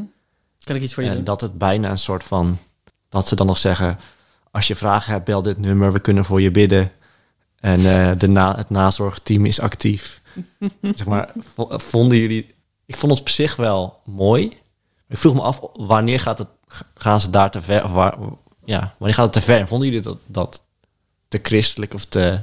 Om, door de tekst van het nummer dat, dat het te christelijk werd? Ja, het werd een soort uitnodiging van kan, dat Jezus zegt, kan ik jou helpen? Vond je dat Ja. mooi of vonden jullie dat Ik vond het mooi. ja. Ik vond het mooi omdat ik het niet las. Ik snap wel heel goed wat je zegt, maar ik las het niet als Jezus die, die nu naar mij zei van hallo, l- laat mij toe in je leven en je hebt, en je hebt een, gaat een mooier bestaan leiden. Maar ik zag het als Jezus die zijn lijflied zong, basically. En het hoe kan ik helpen voelt wel als iets wat Jezus samenvat. Ik bedoel, kan ik iets voor je doen? Klinkt ook als het eerste wat een ober zegt als je in een, in een eh, café gaat aan een tafeltje gaat zitten. Kan ik iets voor je doen? Ik vond, ik vond het, ik vond, eh, nee, ik vond het niet opdringerig. Ik vond het heel heftig hoe, ze, hoe ze een soort van enorme lichtbak op eh, wi- Jezus een witte shirt hadden gezet, waardoor die echt licht gaf. Ja. Ja, om een soort van te suggereren dat hij toch uit de dood is opgestaan. Ja, een hemelse Jezus inderdaad. Dat had ik niet per se nodig. Want Petrus was al tussen, de, tussen het publiek de hele tijd. En toen opeens... Ja, want dat, dat, is wel, dat hebben we nog niet gezegd. Maar Jezus komt terug nu eigenlijk bij Petrus. Een soort van Ja. ehm, geestesverschijning wordt het. Eh, waardoor Petrus nog veel meer hoofdpersonage van dit verhaal wordt. eh, Bijna alsof inderdaad Petrus loopt daar met zijn verdriet en zijn ziel onder zijn arm. En denkt, nee, natuurlijk niemand kan wat voor mij doen. Want ik heb verdriet, want mijn BFF is net gekruisigd. Ehm, en dan zegt iemand, kan iemand iets voor je doen? En dan lijkt het ook alsof hij heel even denkt... Nee, oh wacht, maar jij bent Jezus, weet je wel? Ja, ja. En dan, ik vond dat... eh, het idee dat hij onder ons is en dat vond ik eigenlijk best wel, vond ik eigenlijk wel mooi. Ja. Vond ik veel minder heilig dan ergens boven op een toren en we moeten allemaal naar boven kijken. En ergens daarboven zit iemand die weet hoe ik mijn leven moet leiden. Ja, en het feit dat het via Petrus werd verteld, maakte ook dat ik het meer kon lezen als een, een herinnering. Of een, eh, weet je, zoals, iemand bij, je- zoals je iemand bij je kan dragen, zelfs als die er niet meer is. Ja. Dus het werd minder, haha, hier is Jezus toch. Maar en het kon ook zijn, oh, Petrus, he- Petrus heeft Jezus nog bij zich. Kreeg jij er de kriebels van? Nee, maar ik, ik, ik denk dat ik daar gewoon heel erg op gefocust ben. Omdat de kerk waar ik in ben opgevoed en de christelijke traditie, die je kent, de evangelische traditie, is dat zo'n groot ding om elke kans die je krijgt te pakken om mensen te overtuigen. Zieltjes van- te winnen. Dat zit bij mij nog steeds niet lekker of zo. Dus ik ben dat nog. Ja, ik ben er gewoon heel erg op gefocust. Maar ja, en dit is voor mij ook wel een, een lastige, want ergens ben ik, ik zeg maar, ik ben ook heel blij met mijn geloof en ik wil Mm. mensen ook eigenlijk wel daarvan vertellen of als dat, als dat kan laten zien Ja, hoe mooi het is. Maar het is tegelijkertijd ook heel ongemakkelijk als je een soort van dat bewust gaat proberen en mensen hebben, het- je krijgt zo'n rare sociale situatie dan. Ik denk dat dat waar is, ja. En ik denk ook dat religies hebben daar ook de, echt een, een slecht imago op, de, op dat gebied. Want Mhm. het is natuurlijk altijd en bijzonder en vervelend als iemand aan jou mee gaat delen hoe die heeft ontdekt dat de wereld in elkaar zit en dat jij dat ook zo zou moeten voelen. Dat is altijd Ja. een ongemakkelijke sociale situatie. Ja, die mensen die je op straat aanspreken en zeggen: Heb je Jezus al gevonden? Ja, daar krijg ik absoluut rillingen van. Mhm. Maar als ik dus eh, een acteur eh, Jezus zie spelen die zegt: Kan ik iets voor je doen? Tegen zijn boezemvriend die hem net is verloren. No problem. Ja, dankjewel voor het luisteren naar Passion Binge. Ellie en ik maken ook Puzzle Brunch, een podcast waarin we elkaar opvrolijken met puzzels, quizjes en raadsels. Koen Cornelis is schrijver en dichter, of zoals hij zelf zegt, podiumdichter. Wil je meer van hem lezen of zien, neem dan een kijkje op koencornelis.nl en lees daar onder andere zijn egelverhalen of bestel de logeerbundel. Koen en Cornelis, schrijf je allebei met een C. Koen, Ja. wat is. eh, en Daan, je mag er ook antwoord op geven. Ga ik doen. Wat is de beste kunstvorm om het lijdensverhaal van Jezus te verbeelden of te vertellen? Nou, sowieso niet liturgische bloemstukken. Ah, fijn, dan weten we wat het niet is in elk geval. Want is dat een normaal. Wordt dat veel gedaan? Via bloemstukken? Nee, het is een grapje. Het, het, gebe- het gebeurde in de, in de kerk waar ik ben opgevoed. Wat zijn liturgische. Ja, dat ging ook mijn vraag zijn. Een bloemstuk met een bepaalde symboliek. Een liturgisch bloemstuk is een soort van klein kunstwerkje met bloemen. waar dan bijvoorbeeld eh, een kruis bij zit of een, een duifje of een... Oh ja. En dan elke keer... Ik bedoel, het kan ook best mooi zijn hoor. Maar ik vind het gewoon een... Ja, Nee, zeker. Ehm, maar het klinkt, eh, het klinkt in ieder geval als iets wat heel erg voor de, ja, hoe zeg ik dit, voor de, voor de in-group is. Voor als je in de know bent, als je weet Ja, hoe het zit, dan dat- kan het heel betekenisvol zijn. dat is wat ik er misschien moeilijk aan vind. Dat het zo'n christelijk ding is. Mhm. Alles wat alleen christenen snappen, vind ik dan toch al snel jammer of zo. Ik, ik, eh, sowieso veel christelijke kunst is zo, zo niet zo mooi en zo, eh, ja, inderdaad voor in de, voor in de groep. Ja. En daarbuiten werkt het gewoon echt niet. En als kunstenaar vind ik dat natuurlijk jammer, omdat nou ja, ik weet ook dat als kunst lelijk is, het de omgekeerde boodschap kan he- hebben dan het eigenlijk bedoelt. Is taal een vereiste om het lijdensverhaal over te brengen? Dat is een mooie vraag. Ehm, Wij zijn natuurlijk Nou ja, schrijvers, dus we zijn erg. dat is natuurlijk wel hoe het leidsverhaal tot ons is gekomen in taal. Of tenminste in eerste instantie, Ja. omdat het gebeurd is. eh, als je dat gelooft. Mhm. Ehm, maar ja, hoe weten we dat? Doordat het is opgeschreven. En dat is wel ingewikkeld. Want taal is gewoon zo'n ja, eh, onperfect systeem om een soort waarheidsclaim te doen. En dat is voor veel mensen toch, eh, ja, dit is Gods waarheid, dit verhaal. Mhm. En dan, dan krijg je dat hele gehandels met vertalingen, met interpretaties, met. eh, maar je ontkomt er ook niet aan. Want je kan dit verhaal ook niet in, in interpretive dance overbrengen, zeg maar. Ja, het kan misschien wel. Maar Eh, Ik heb wel eens gehoord dat je, dat je over God alleen in metaforen kan praten. Dat, vond ik, dat vind ik dan eigenlijk wel mooi. Nee, maar dan vraag ik me dus af: gaat het lijdensverhaal van Jezus over feiten? En dat is even los van of we geloven of dit gebeurd is of niet. Mhm. Maar gaat het niet veel meer over een gevoel? Over ehm, er, is, er is een kracht die altijd voor je klaar zal staan. Zeg maar, als we even eh, zeggen dat het gaat over dat, die, die wederopstanding en het feit dat die soort van de geest over je neerdaalt en dat je hem altijd kan aanspreken als je hulp nodig hebt. Als het daarover gaat, gaat het dan over taal met feiten? Of zou je dat ook in een cartoon met eh, geen taal, maar wel muziek bijvoorbeeld kunnen overbrengen? En je wilt Fantasia. ja, bijvoorbeeld. Mhm. nee, ja, dat, ik weet het niet hoor. Maar ik, ik, denk, oh, zodra je er taal aan gaat toevoegen, wordt het dus ook inderdaad. Krijg je veel eerder de vraag: zijn dit feiten? Is dat echt zo gebeurd?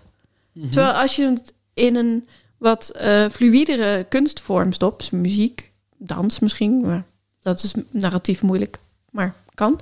Of inderdaad eh, getekende beelden of eh, stilspel, meme. Nou, ik denk in, in, in ieder geval dat, eh, dat je in de feiten niet de hele betekenis kan stoppen. Dat je die daar zelf uit moet halen als Mhm. publiek. Was, ja. En dat werkt veel beter in minder letterlijke taal als je toch taal wil gebruiken, zoals bijvoorbeeld poëzie of, of een verhaal of een metafoor. En dat doet Jezus zelf ook als hij verhalen vertelt. Praat hij bijna altijd in gelijkenissen. om iets uit te leggen. Omdat ja, ik denk dat hij snapt dat het niet zo zwart-wit is. En dat je daarom beter eh, een verhaal kan vertellen wat ongeveer is Ja. wat hij bedoelt. Overigens een neiging die de, de makers van de Passion er een beetje uit hebben gesloopt. In de Passion praat hij nooit in metaforen. Als je eh, praat over welke kunstvorm eh, goed zou zijn om het leidsverhaal van Jezus over te brengen, dan eh, volgt logischerwijs de vraag, en ik nam er al even een voorschot op, waar gaat het leidsverhaal van Jezus over? Dus wat ik er nu vanuit deze, deze laatste passion uithaal, is dat het gaat over. ehm, nee, ik weet, ik weet het eigenlijk niet. Wat ik er zelf uithaal, wat ik er interessant, eh, mooi aan vind, is inderdaad iemand die altijd voor je klaar zal staan. Dus ondanks dat hij is gestorven, ehm, nog steeds in je hart kan zitten of zo. Dat je er dingen aan kan vragen. Ja, ik, ik moet eerlijk zeggen dat ik het verhaal altijd als een heel... En nu, en zeker na deze Passion, echt als een tragedie heb ervaren. Dus ik vind het, ik vind het heel veel slecht zeggen over de mensheid. Het feit dat we dat, zeg maar, hoe die man die onschuldig is, verraden is, zelfs door zijn vrienden, opgepakt, door het volk middels een referendum is veroordeeld en gemarteld en eh, dat hij moest sterven. Ik bedoel, het is, heel, eh, heel, het is eh, fijn en belangrijk en goed en zodat hij terug is gekomen. Maar het feit dat dat moest gebeuren, dat, ik vind het heel slechte dingen zeggen over de mensheid dat dat gebeurt. Ik word er niet hoopvol van. Nee, daar heb je gelijk in, denk ik. Je, je kan ook zeggen van waarom moet Jezus terugkomen? Of waarom komt Jezus als mens op aarde? Nou, de reden is omdat de mensen het zo verneukt hebben. Ja, we hebben het niet verdiend eigenlijk. Nee. Het is, eh, het is eigenlijk een aflevering van Black Mirror. Het is gewoon hier, de, eh, hier is een heel, heel nare, verdrietig, een naar en verdrietig mensbeeld. eh, waar, waar, waar ik heel veel in herken. Want ik ook denk, ja, zo zijn mensen. Mhm. Je, je, een van je beste vrienden verraden voor wat omgerekend een paar duizend euro is. Je, eh, je vriend ontkennen. Ik vind, het niet een vrolijk, ik vind het niet een verhaal wat je vrolijk zou moeten vertellen op, op, eh, op, op donderdag om half negen met, eh met drie- 3,2 miljoen kijkers. Het is een Shakespeare-tragedie bijna. Ik vind het wel mooi dat je dat zegt. Ik, ik denk dat veel christenen het sowieso niet zo snel vanuit de mens bezien, dit verhaal. Maar veel meer vanuit een verhaal, een verhaal dat gaat over God. Mhm.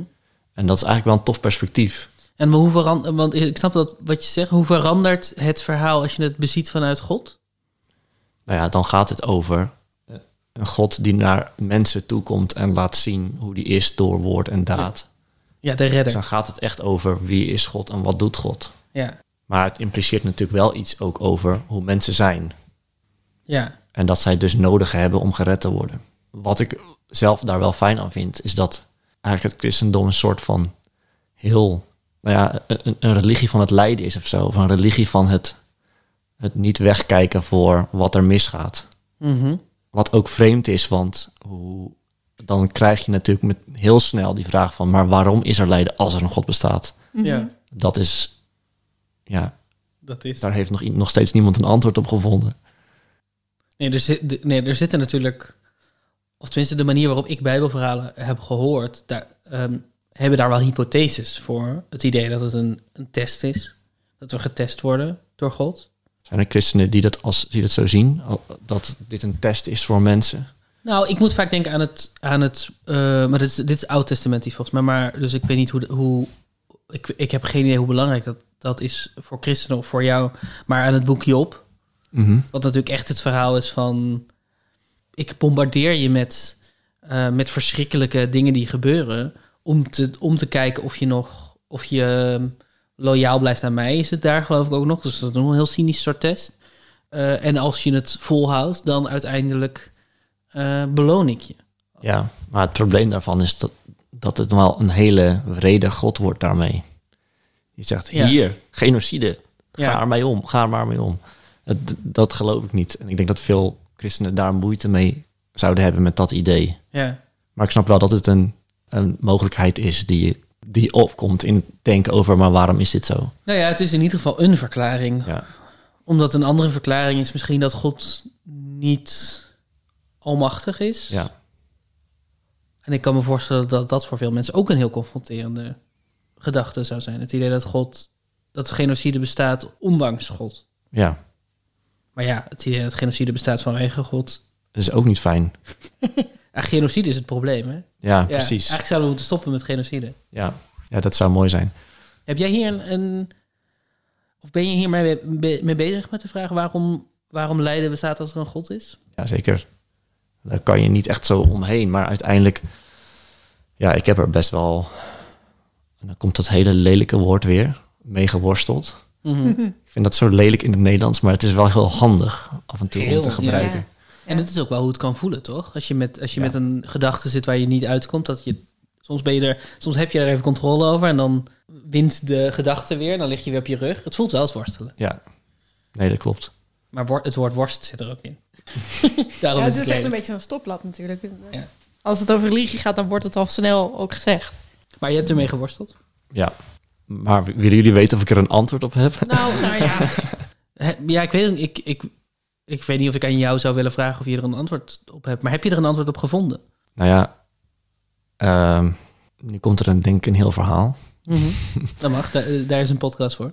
Omdat ehm, ik denk dat mijn geloof best wel veranderd is sinds ik in, in tiener was en eh, op, be- ben opgevoed met het geloof eh, in een evangelische traditie waarbij ja, ik altijd dacht van als je, als je gewoon goed nadenkt, dan moet je toch concluderen dat er een God is. Het is vrij logisch en je kan het beredeneren. Naar wat veranderd is naar een geloof waar, ja, waar ik denk dat er juist heel veel ruimte is voor twijfel en voor vragen en voor het, het niet weten. En waar ik eigenlijk geloof ondanks het niet weten. Hmm. Dus ik snap niet waarom er dingen gebeuren. Ik weet niet wie of wat God is. Ik heb daar wel een idee over, maar ik kan daar niet echt mijn vinger op leggen. En ik twijfel, ik, ik, ik moet ook twijfelen aan of hij wel bestaat of niet. Mhm. En ondanks dat niet weten, geloof ik in, in God. Eh, en daarmee wordt de vraag op het lijden ook meer een soort, ja, een onderdeel van deze, deze ontzettende, eh, zeg je dat, een onderdeel van de wereld die ik niet begrijp. Ja. Dus de, het is niet alleen het lijden dat ik niet begrijp, maar überhaupt het feit dat ik besta. Ja. En eh, dat ik denk en dat ik aan deze tafel zit. Het is bijna even absurd Ja. of zo. En het enige wat ik kan doen is me daaraan overgeven. Het gaat ook over een soort nederigheid dan die je hebt ontwikkeld. Ja, misschien. Ja, het klinkt eh, net om de twijfel toe te laten. In plaats van de bijna bravoure van de jeugd die zegt, nou, zo zit het gewoon. Mhm. Eh, is het veel kwetsbaarder om te zeggen, ik weet niet precies hoe het zit. Mhm. Maar ik voel wel bepaalde dingen of ik geloof wel bepaalde dingen. Ja. Dat is eigenlijk moeilijker, denk ik. Nou ja, ook weer niet, want het geeft wel veel ruimte. Ja, in discussies over waarom is er lijden, zeker. Nee, maar ook, eh, ik bedoel, als je heel strak eh, en dogmatisch gelooft, Mhm. dan uh, dat is een soort systeem waarbij als er één ding betwijfeld wordt, kan het hele systeem in elkaar vallen als een kaartenhuis. Ja. En Ja. het is best wel, het kan best wel knellend zijn om, om ja, te geloven in een systeem. En eh, ook omdat je dat een soort van zelf al denkend in stand moet houden. Ja, eigenlijk het moment dat je begint met twijfelen, ehm, dat is bijna een soort verraad van het, het systeem wat je overeind probeert te houden in zo'n in zo'n beknellend systeem. Dus twij- voor twijfel is geen optie, want twijfel is te, te eng misschien of te gevaarlijk. Het is vooral heel eng. Zo heb ik dat wel ervaren.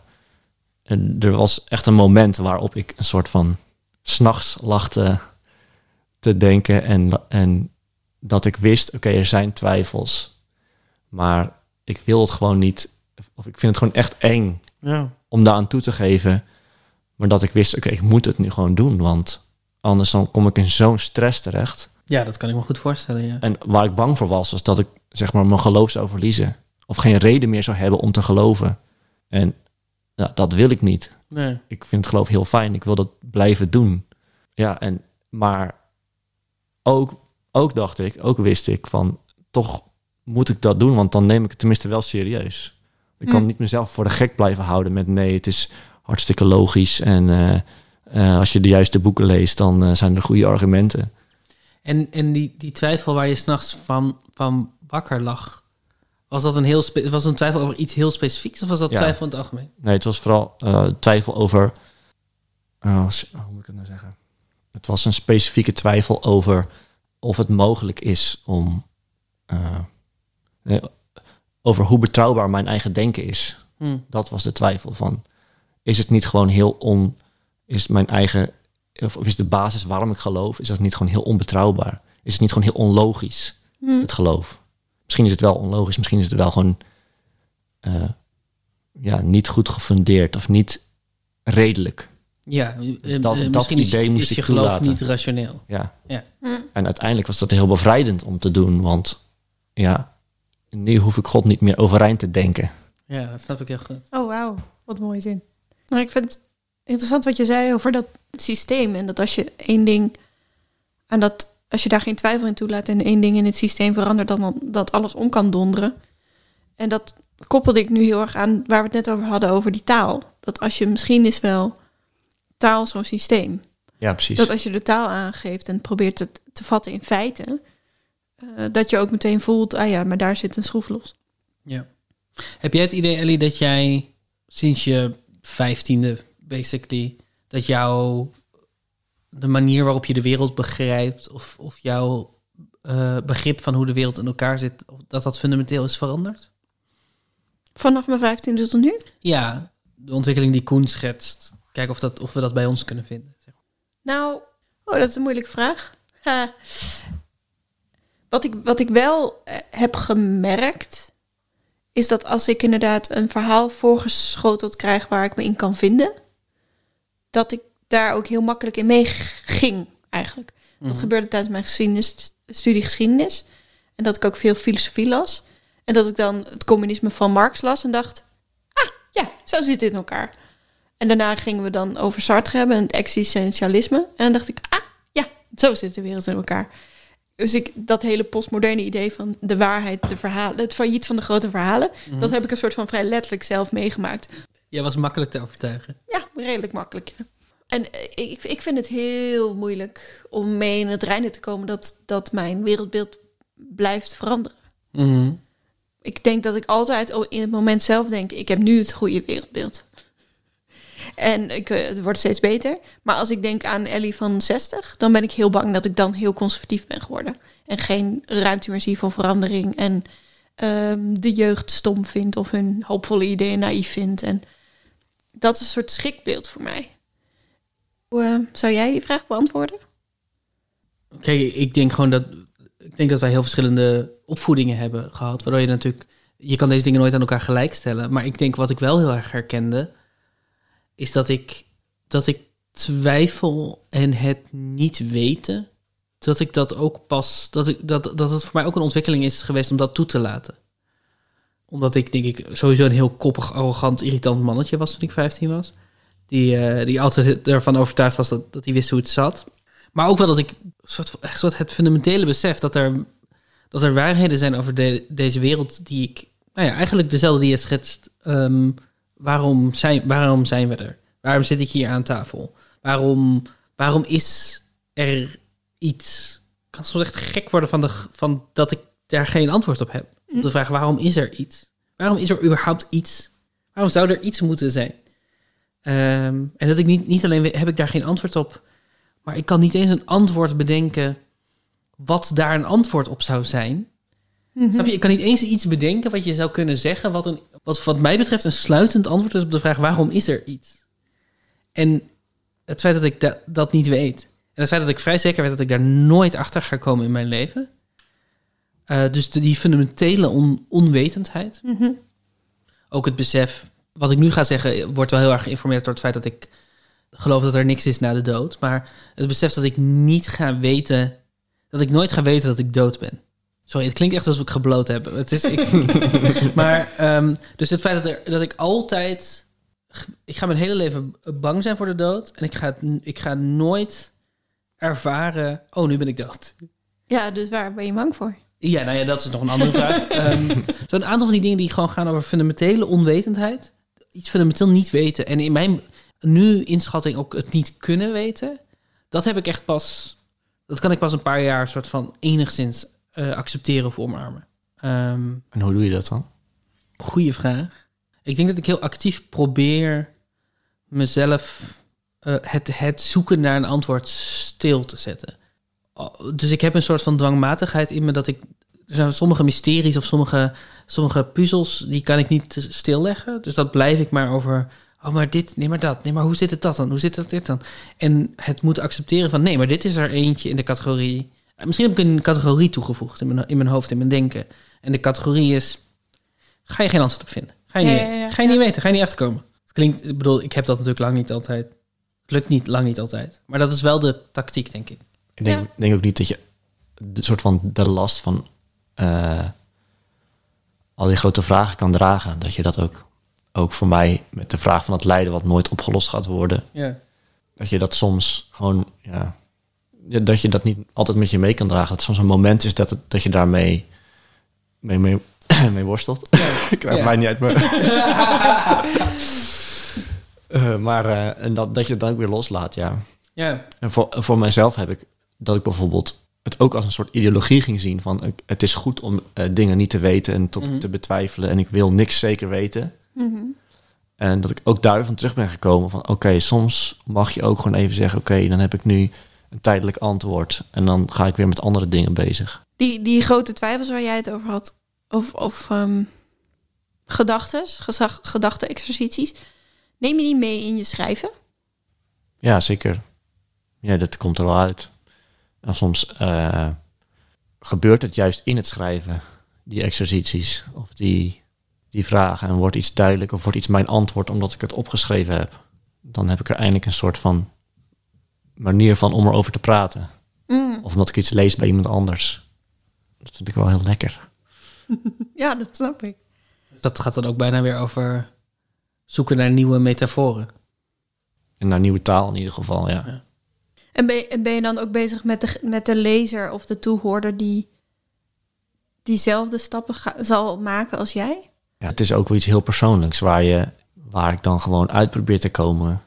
En wat je doormaakt. Maar ja, ik blijf wel een schrijver die gewoon wil dat het, dat het ook werkt of zo. Of dat het iets doet of dat het communiceert. En dan werkt het, ik bedoel, dan werkt het ook voor mezelf. Hoe meet je dat? Of iets werkt of communiceert? Niet. Eh nou ja, je kan het meten door het voor te lezen en door met mensen erover te praten. Ja, voor mezelf, als het dan gaat over eh, bepaalde geloofsvragen die ik opschrijf, en dat zijn toch vaak gedichten, Mhm. ja, dan heb je soms gewoon ineens die, dat, ja, die ervaring van, oké, dit is het of zo. Dat je, het, dat je die juiste zin weet te vinden. Ja. Ja, dat, dat voelt het gewoon heel goed. Ik weet niet, maar ik test het niet. Het voelt alsof je, een, alsof je een waarheid hebt bereikt. Of een... Ja, of dat het in ieder geval voor mezelf heel fijn is dat ik het zo kan verwoorden. En dan heeft het al waarde. En dan hoop ik maar dat Ja. het voor anderen ook zo. Ja. Zet jij jouw ehm, wekelijkse twijfel over waarom we hier op aarde zijn? Nee, ik, ik doe er een beetje grappig over. Ik heb nog nooit een tekst geschreven over de vraag waarom is iets. Maar jij bent er wel veel mee bezig. Maar dat zet je dus uit als je schrijft. Goeie vraag. Ik denk, ehm, ik denk dat ik echt geen schrijver ben die dingen als schrijven uitzoekt. Dus eigenlijk is mijn proces bijna altijd dat ik dingen uitzoek en er dan iets over schrijf. En dat zijn daarom vaak, zijn dingen die ik schrijf vaak eh, eh, heel helder maatschappelijk betrokken zijn, enigszins politiek, of gaan over hoe we met elkaar om moeten gaan, of gaan over gedrag, of gaan over menselijke eigenschappen die ik heb gezien of heb gevat of heb gevonden. Omdat ik, omdat ik antwoorden heb die ik weer kan delen met iemand. Ik ben heel erg, ja, ik zie nog steeds wat ik schrijf op een bepaalde manier als een fruitmand die je aan iemand geeft en die je volstopt met dingen, zodat iemand dan denkt, oh, hier heb ik iets aan. Oh, wat fijn, dankjewel, een banaan. Dus, dus ik ben heel erg aan het zoeken naar dingen die ik dan vervolgens in mijn mand kan stoppen, die ik aan andere mensen geef. Dat heeft denk ik deels ook te maken met wat voor dingen ik schrijf. Dus ik schrijf geen poëzie, maar ik schrijf eh, films. En films, daarbij kom je met een plan. En dat plan moet dan ook nog goed werken bij een doelgroep. En dan eh, krijg je al die onzin. Dus het is deels gewoon het feit dat het veel commerciëler of een veel kapitalistischer systeem is. Uh, maar het is ook wel dat ik heel erg... Ik wil mensen iets geven. En ik moet al, als ik aan het schrijven ben, al weten wat het is wat ik aan mensen ga geven. En daarom blijf ik vaak weg in mijn teksten bij eh, te grote zingevingsdingen, omdat ik daar eigenlijk gewoon geen antwoord op heb. Want die, maar je zou ook kunnen zeggen, die twijfel die jij daarover hebt, is juist wat je mensen kan geven. En dat doe ik ook soms wel. Ik Dat denk wel. we zo goed in deze special. Namelijk. de Ja. twijfel van Jezus. het ook, ik vind het ook ehm, eng of zo om die kwetsbaarheid te zoeken in mijn werk, denk ik. Het is ook best wel iets spannends om te doen. En zeker als het ook nog door anderen gelezen wordt, eventueel. Ja. Maar daarmee wel interessant of zo. Ik vind het altijd wel een fijn gebied om eh, in te begeven. In juist dat, eh, dat waar je het nog niet weet of waar je nog aan het zoeken bent naar woorden. Mhm. En ook een publiek, toch wel een publiek mee te nemen. Maar dat, dan denk ik misschien aan, aan meer eerder aan toneel dat ik geschreven heb. Waar ook ja, zin, zingevingsvragen in zitten. Mhm. Dat ik het fijn vind om dan een heel zoekende taal te schrijven ook. Of soms zelfs personages te laten stotteren of zo. En dat is misschien een beetje een, iets waar ik dat, wat ik nu niet meer zou doen. Maar ja, dat toch het kwetsbare erin te stoppen. Ja, ik doe dat ook heel veel. Dat, is letterlijk dat stotteren. Dat, Ja. dat, maar ik, ik geef dat dan ook altijd heel bewust aan personages. Dus ik vind het dan heel eng eigenlijk dat mensen denken... oh, maar zo denkt Ellie eigenlijk. Daarom wil ik ook altijd vijf personages die lijnrecht tegenover elkaar staan. Of meerdere. Waardoor je nooit kan denken... oh, zo, zo denkt, dat Ellie, denkt, denkt Ellie dat de wereld in elkaar zit. Dat je me er nooit op kan pakken. Of zo. Is dat niet een beetje vastspelen? Nee, ik vind dat dat mag als toneelspeler, schrijver. Ook omdat ik weet het niet. Ik weet het, als ik dan in, in het hoofd kruip van een van mijn personages... dan denk ik inderdaad, ja, die denkt dat de wereld zo in elkaar zit. En dat denk ik zelf af en toe ook wel eens, maar niet altijd. En juist die veelheid aan stemmen maakt dat het wel weer iets zegt over hoe ik denk... dat de wereld in elkaar zit, maar dat spreekt elkaar dus allemaal tegen. In het beste geval. Ja, ja dus, dus op een bepaalde. Omdat eh, theater altijd een dialoogvorm is, Mhm. is het misschien wel de beste kunstvorm voor, voor zaken waar geen antwoord op, op is. Wat een soort van afweging van belangen is die allemaal waardevol zijn, maar niet, zeg maar, niet aan elkaar af te meten. Of zeg maar dat er geen duidelijke hiërarchie in is. Ja. Een dialoog van ideeën. Ja. Is, is, is de Leidensweg dat? Is de Leidensweg een toneelstuk? als je er naar het tragediegedeelte kijkt, of hoe de discipelen zich langzaam van hem verwijderen en het volk, dat zou wel een toneelstuk kunnen zijn. Maar ik vind op een manier het terugkomen uit de dood ontheatraal. dat klinkt een beetje raar, want het is een heel theatraal moment. Maar dat is zo. Dat is in een toneelstuk zo Deus ex machina cheesy. dat je er niet meer wegkomt. Behalve als je zegt: we doen het leidersverhaal van Jezus. Maar even, Mhm. als je, weet je wel, Ja. een, een zaal mensen en die ga je een verhaal vertellen, een belangrijk verhaal over de wereld. En dan doe je dit verhaal, dan zouden ze bij de laatste act zeggen: Ja, het is- zo kan ik het ook. Oh, het was allemaal maar een droom. Weet je, een beetje, een beetje dat. En dat maakt het denk ik niet zo geschikt voor toneel. Maar de hele aanloop daar naartoe, denk ik wel. Ja, het, het sterkt me ook wel in het idee dat we het gewoon niet hebben verdiend. Had jij nog een vorm bedacht dat je dacht, dat zou een goede vorm ervoor zijn? Nou ja, volgens mij is er niet één goede vorm voor. En is elke, kan elke kunstvorm een, een nieuw perspectief geven op dit verhaal. Maar dat is een beetje een makkelijk antwoord misschien. Het is een beetje een makkelijk antwoord, ja. Het is oké.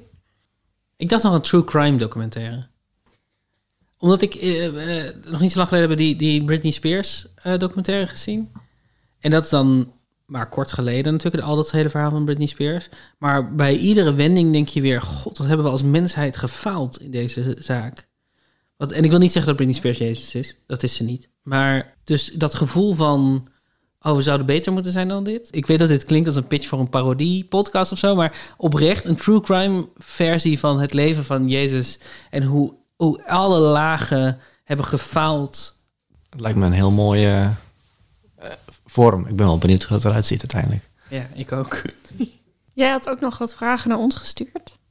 Nou ja, ik ben wel benieuwd eh, zeg maar, of dit verhaal iets voor jullie betekent. Aangezien jullie niet gelovig zijn. Kijk, sowieso, ik geloof heel erg. Ik geloof heel erg in wat Jezus predikt. Eh, Specifiek in dit, dit deel. Ik geloof heel erg in, in de, de minst belangrijke mensen. En solidariteit. En er voor elkaar zijn. En ehm, met empathie reageren op elkaar. En het, ook het idee van dat, dat dat soort denken consequent het onderspit delft. In een wereld waar, waarin mensen bezig zijn met macht. En met eigen belang en, en van, denken vanuit onzekerheid en denken vanuit haat misschien zelfs of, of jij hoort er niet bij. Hé, hey, jij hoort niet bij ons. Ehm, Galileo, Galileo. nou, dat, dat voelt ook als nog steeds waar. Kijk, misschien is dit omdat ik een GroenLinkser ben, maar mijn overtuiging, ik ben er echt van overtuigd dat Jezus nu een GroenLinkser zou zijn. Eh, of in ieder geval socialist zou zijn. En het idee dat dat nog dat wat voor mij zo duidelijk is, wat, wat de fundamentele waarheid, dat we er voor elkaar moeten zijn en dat we er eh, dat, we, dat we dit met z'n allen moeten doen en dat we, dat we samen moeten zijn, dat, dat we niemand achter mogen laten. En dat dat geluid niet wordt gehoord. En dat de, de Pontius Pilatussen van, van de op rechts, de Pontius Pilatussen van de VVD, eh, dat die constant winnen. In, in die, dus dat er nog steeds zoveel mensen zijn die voor zichzelf kiezen en voor het eigen belang. Dat is, ja, dat, voor mij betekent dat verhaal, eh, dat betekent wel veel voor mij, ja. Denk ik. Mooi. Voor mij betekent het op verschillende levels iets. Ik leer het beter begrijpen. Het Jezusverhaal, dat vind ik heel fijn. En inderdaad, het opkomen voor de underdog vind ik een hele mooie en radicale gedachte. Ik vind ook een mooie gedachte dat dat een radicale gedachte is. Mm. En het, het maakt mij milder naar het christendom. Hm. Om, om, het, om het iets beter te begrijpen. Waarom Jezus dit. Maar het, strookt totaal niet met bijvoorbeeld de extreme christenen in Amerika. Nee. De republikeinen en zo. Nee.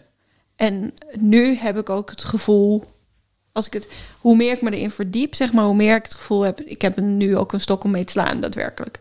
Ehm, Als in, jullie doen helemaal niet wat jullie prediken, want dit is eigenlijk wat er gepredikt wordt. Ja. Dat vind ik er wel echt winst aan dit project überhaupt, is dat ik me nu, en niet dat ik nu gelovig ben, maar ik kan me nu persoonlijker verbinden aan Jezus. Ja, ik, vind, ik vind het wel fijn, want ik bedoel, het idee dat het verhaal zichzelf verdedigt of zo. Of dat ik in ieder geval, ik moet, soms moet ik mezelf, het lijkt het alsof ik mezelf moet verdedigen.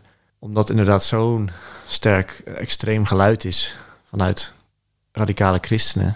Mhm. En ja, dat ook zeg maar, dat hetgeen is wat het meest in beeld komt ook. Dat, ik, dat het wel prettig is als mensen het verhaal lezen, dat ze dan kunnen denken, oh ja, het is misschien helemaal niet zo extreem. Of het is niet zo, ja. Vooral wat Jezus verkondigde en waarom dat en vernieuwend en eh, zeg maar tegen de borst stoot. Ja. Dat is denk ik iets wat heel inspirerend kan zijn. Maar ja, dat is denk ik ook omdat het zo gefocust is op, op Jezus en niet op God. Wat, wat bedoel je? Wa- eh, waardoor ik me ermee kan verbinden, omdat het gaat over een mens. Ja. Eh, een mens dat dingen zegt. Eh, een mens met meningen, met een ideologie. Dat kan, ik, dat kan ik begrijpen. Maar zodra het gaat over een entiteit die ik niet zie of niet kan kennen... en die almachtig is of niet... da- da- da- daar heb ik dan minder mee. Zo. Dat is waar ik het ook, waar mij het meest, dit verhaal mij het meest raakt. Omdat het, ja, ik geloof wel in een God en een entiteit. Maar ja, dat die entiteit zich hier kenbaar maakt op een menselijke manier. Ja. En laat zien, ik, omdat ik dicht bij jullie wil zijn, of omdat ik kenbaar wil zijn of jullie wil kennen, word ik een mens en word ik aan jullie gelijk in het lijden en zelfs in het eenzaam zijn en, het- en zelfs in de dood. Zo, dat Ja. is, dat maakt dat het begrijpelijk wordt. Omdat ik denk, God snapt dat wij dat nodig hebben. Dat wij een, een begrijpelijke versie van de onbegrijpelijke werkelijkheid eh, kunnen gebruiken. En dan wordt het maar wat ja, interpreteerbaar, hoe zeg je dat? Wordt het maar, dan wordt het maar een verhaal eh, wat opgeschreven is. Maar dan kunnen we ons tenminste tot verhouden. En anders blijft het een soort van ver weg, almachtig iets waar we niks van snappen. Eigenlijk God die van zichzelf een verhaal maakt. Ja. God als schrijver. Ja. ja ik ben nog wel benieuwd eigenlijk eh, of jullie er iets bij, bij voor kunnen stellen eh, dat dit verhaal waar zou zijn. Zeg maar, kan je je voorstellen om, om gelovig te zijn en hoe dat is of zo? Kun je daarin inleven? Eh, ik vind dat wel heel moeilijk. Eh, dus ik vind het heel makkelijk om te verhouden tot ehm, alle delen van, van geloven. Niet alleen het christelijke geloof, maar een hele hoop geloven. Die gaan over het vinden van een metaforische waarheid. in verhalen die we opnieuw naar elkaar vertellen. Ik vind het heel makkelijk om te geloven in ehm, leefregels. En som, sommige ben ik, kan ik me er heel goed in vinden. Bij sommige denk ik, voelt niet als een gezonde manier om 2000 jaar later nog je samenleving op te bouwen. Maar ik kan, ik kan me voorstellen hoe het werkt. Dat je met elkaar zegt: Oh, dit is hoe we vinden dat het. Nee, dat is, dat, is, dat, is moreel, dat is moreel. Dat is nadenken over wat we zouden moeten. Wat we, dat gaat, het gaat over normen en waarden. Maar wat ik altijd. Wat voor mij altijd de, de, de, de, de stap is geweest waar ik gewoon niet kwam, is het letterlijke. Dus, dus ik vind het een heel mooi idee dat, er, dat je zegt: eh, God is de mens of God als idee wat we met, met elkaar hebben als het volmaakte of als maar, in het metaforische, maar het letterlijke idee van er is een God, ja, dan houdt het voor mij op. Dat, daar kan ik niet. Ik kan me denk ik voorstellen hoe het is om te geloven dat er een God is, of om te weten dat er een God is. Omdat ik weet hoe het is dat er een zon is, bijvoorbeeld. Mhm. Ik weet dat de zon er is. En ik, zou, ik kan me ook voorstellen hoe ingewikkeld het is als mensen zeggen, te- tegen mij zouden zeggen: er is geen zon. Ja. Dat kan ik me heel goed voorstellen. Alleen bij God kan ik me dat niet voorstellen, want ik aan de andere kant ben. Snap je? Dat het, dat het, het- dan is het voor mij alsof mensen zeggen dat er een tweede zon is. En dat ik zeg, maar kijk nou, er is geen zon. En daar houdt dat gewoon voor mij op. Ja, zoiets. Jij? Nou, eh, dat er een revolutionair iemand heeft geleefd in die tijd en veel heeft teweeg heeft gebracht, dat, daar twijfel ik niet aan. Maar inderdaad, zodra het gaat over, over waterlopen, eh, van vijf broden en twee vissen, honderd mensen voeden, uit de dood opstaan, zoon van God zijn, de onbevlekte bevangenis, die dingen, die, dat gaat er bij mij dus niet in. Ehm, als ik de Bijbel zou willen lezen en daar niet sceptisch tegenover eh, zou willen staan, dan zou ik dat allemaal als metaforen zien. Ehm, Hij kon niet daadwerkelijk vissen vermenigvuldigen, hij kon gewoon heel goed koken. ja, Zodat hij goed kon verdelen. Hij heeft een bouillon gemaakt. ja, precies. Of eh, iedereen dacht, we hebben zo weinig. En hij zei tegen iedereen, nou, als we het allemaal bij elkaar brengen, is het misschien nog genoeg voor ons allemaal. Weet je, wel, zoiets. of zo. Mhm, mhm. En dat dat dan in een verhaal mooi met twee vissen en vijf broden is geworden. Want dat klinkt lekker. en daarom ben ik, we- eh, kruip ik veel meer in de hoofden van de schrijvers van de Bijbel. Zo. Ja, ja. Dat die bezig zijn geweest met leefregels op een verhalende manier schrijven. Op basis van iemand die ze heel inspirerend vonden. Maar niet met mensen die sec verslag doen van wat er gebeurde. Ja. En hoe is het voor jou vanaf de andere kant? Kan je je voorstellen dat je, na, dat je dit verhaal, dat mensen naar dit verhaal luisteren en denken: dit is niet gebeurd? Eh, ja, want als ik, dat, omdat ik dat best wel vaak meemaak of zo, dat mensen zich op die manier tot, tot het verhaal verhouden. Ja. En dan ontdek je hoe gek het is op heel veel punten. Maar dus ergens wel, denk ik. En ik heb ook wel eens geprobeerd om me te verhouden tot hoe, zeg maar, om me voor te stellen hoe het is dat God niet bestaat. Mhm. En dat alles wat ik altijd geloofd heb gewoon een soort van misvatting is. Maar dat is, ja, dat lukt heel moeilijk. Dat kan ik me goed voorstellen. Omdat er dan zo'n soort van shift is in wat alles betekent en hoe de wereld aanvoelt. En als ik dan zo zeg van, hè, ik, als ik het zou lezen, dan interpreteer ik dat als een mooie verhalenbundel waar ik levenslessen uit kan halen. Vind je dat dan ook het te niet doen? Denk je dan, nou, maar zo moet je niet naar de Bijbel kijken? Nou ja, ik, ik het snap het heel erg, want ja, hoe moet je anders dat verhaal lezen als je niet gelooft in iets bovennatuurlijks? Dus dan ga je natuurlijk een, een, een soort verklaring daarvoor vinden of je probeert het op een andere manier. Maar ja, het, ik vind het wel jammer. Zeg maar, niet dat ik het jammer vind dat je dat, ik bedoel, ik snap het, maar ja, de schoonheid ervan zit voor mij wel in, in het goddelijke en het hoe God en eh, hoe hemel en aarde soort van in verbinding komen. Het is best wel een afstand waarover we nu proberen te praten, volgens mij. Dat is interessant, hè? Dat ik die afstand eigenlijk... ehm, misschien is dat voor jou anders, omdat wij zo ehm, op jouw terrein zitten. Als in, we zijn bezig met jouw verhaal. Mhm. Maar ik voel die afstand over het algemeen helemaal niet. Ook in dit gesprek voelde ik die afstand helemaal niet, per se. Eh, maar dan als, we, als, als puntje bij paaltje komt, als het komt op die vraag, dat bovennatuurlijke, dan is er gewoon een enorme afstand. Ja. Wat ook prima is, denk ik. Ja, het is niet anders. Je moet, daar, je moet daarmee leven. Ja. Ik bedoel, ik geloof dat er een God is en dat hij in een mensvorm naar de aarde kwam en daar stierf en uit de dood op stond. En dat is voor mij heel belangrijk. En jullie denken dat dat niet is gebeurd. Dat het niet bestaat überhaupt. Ik denk geloof ik zelfs eens dat, dat dat niet kan. Dus inderdaad, dat is een groot verschil. Zij- Is er dan nog eh, bij jou een soort gradatie van sommige wonderen of sommige passages in de Bijbel lees ik wel als metafoor en niet als waar gebeurd? Ja. Omdat ik denk dat sommige eh, verhalen niet letterlijk bedoeld zijn. Mhm. En als je die letterlijk leest, dan worden het een soort hele bizarre wonderen. Maar eh, kijk bijvoorbeeld naar het scheppingsverhaal. Ik denk dat dat een, een gedicht is. Dat, wat het, wat de, de schepping van de aarde voorstelt. Maar als je dat letterlijk leest, dan wordt het een soort heel bizarre scheppingsexercitie. Ja. Waarin God eh, op de derde dag het verschil tussen dag en nacht maakt. Dat is, het, dat is één ding. En dan zijn er nog wel, soms zijn er ook. Ik bedoel, ik heb best wel een, een hm, hoe zeg ik dat? Een- niet een hele traditionele houding ten opzichte van de Bijbel, waarin christenen zeggen: Oké, dit is Gods woord en alles is door God geïnspireerd. Mhm. Eh, ik, ik neem wel de mogelijkheid mee dat sommige dingen gewoon niet door God geïnspireerd zijn. En dat Ja. ze misschien fouten zijn of dat het net mooier is opgeschreven dan het daadwerkelijk was. Dus ik denk soms wel, oké, dit is misschien niet helemaal zo letterlijk gebeurd. Maar ik geloof wel dat het kan. Want dat is in principe niet het probleem als je in een God gelooft. Nee, dat snap ik.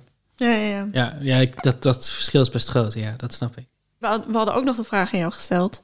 Als je van een gedeelte van het lijdensverhaal van Jezus een gedicht zou maken, welk stukje zou je dan uitkiezen? Ja, en toen ik dat las, dacht ik, oh ja, dat gedicht heb ik eigenlijk al.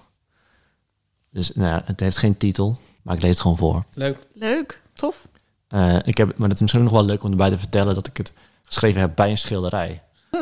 Dus het is een schilderij en je ziet eigenlijk een figuur aan een kruis, maar het bestaat alleen maar uit waterdruppels. Dus je ziet het eigenlijk niet. Het is een soort van heel vaag, ja, een soort waterig kruis. Dit ben ik, een God die sterft, een smeltend lijf, en dat zelfs dat beeld verdwijnt. Niet langer ver of voor altijd, maar een God die stopt met God te zijn die zelfs in de dood aan mij gelijk geworden is om het al en in het niet zijn onmetelijkheid verliet, tastbaar is in lijf en stem. Ik ben van haar, ik ben van hem. Hij wast zijn eigen godsbeeld af en spoelt gebroken naar mijn hart een graf waaruit hij op kan staan, samenleeft in mijn bestaan. Ik spoel met hem naar open zee, ik spoel voorzichtig met haar mee. Smeltende God. Ja. Ja, dankjewel. Dankjewel. Voor het gedicht. En dankjewel voor je, voor je openheid. Ik kan me voorstellen dat het... eh, eh, ja, zoals ik al zei, we, waren op jou, we zaten op jouw gebied. We hebben ons met jouw verhaal bemoeid. Wat heel leuk is. dat is fijn. Ik vond het heel leuk. Ik wilde je niet helemaal als de kenner neerzetten, maar ik was toch blij dat er iemand was die meteen kon zeggen: Ja, nee, dat klopt ook niet. Of ja, nee, dat hebben ze ook bij elkaar ge- geveegd. Ik moet wel zeggen dat ik het vooraf even snel doorgelezen heb. Heel goed, heel goed. En wij kijken eh, volgende week, editie 2018, in de Belmer. In de Belmer. Dit was aflevering 7 van Passion Binge. Met en door Daan Windhorst en Ellie Schelen. Onze gast was Koen Cornelis. Alle edities van The Passion zijn terug te kijken op NPO Start, behalve die uit 2013. Nog steeds weten we niet waarom. De muziek die je nu hoort is van Amir Fahidi en onze voice-over stem is niemand minder dan Hanneke Hendricks.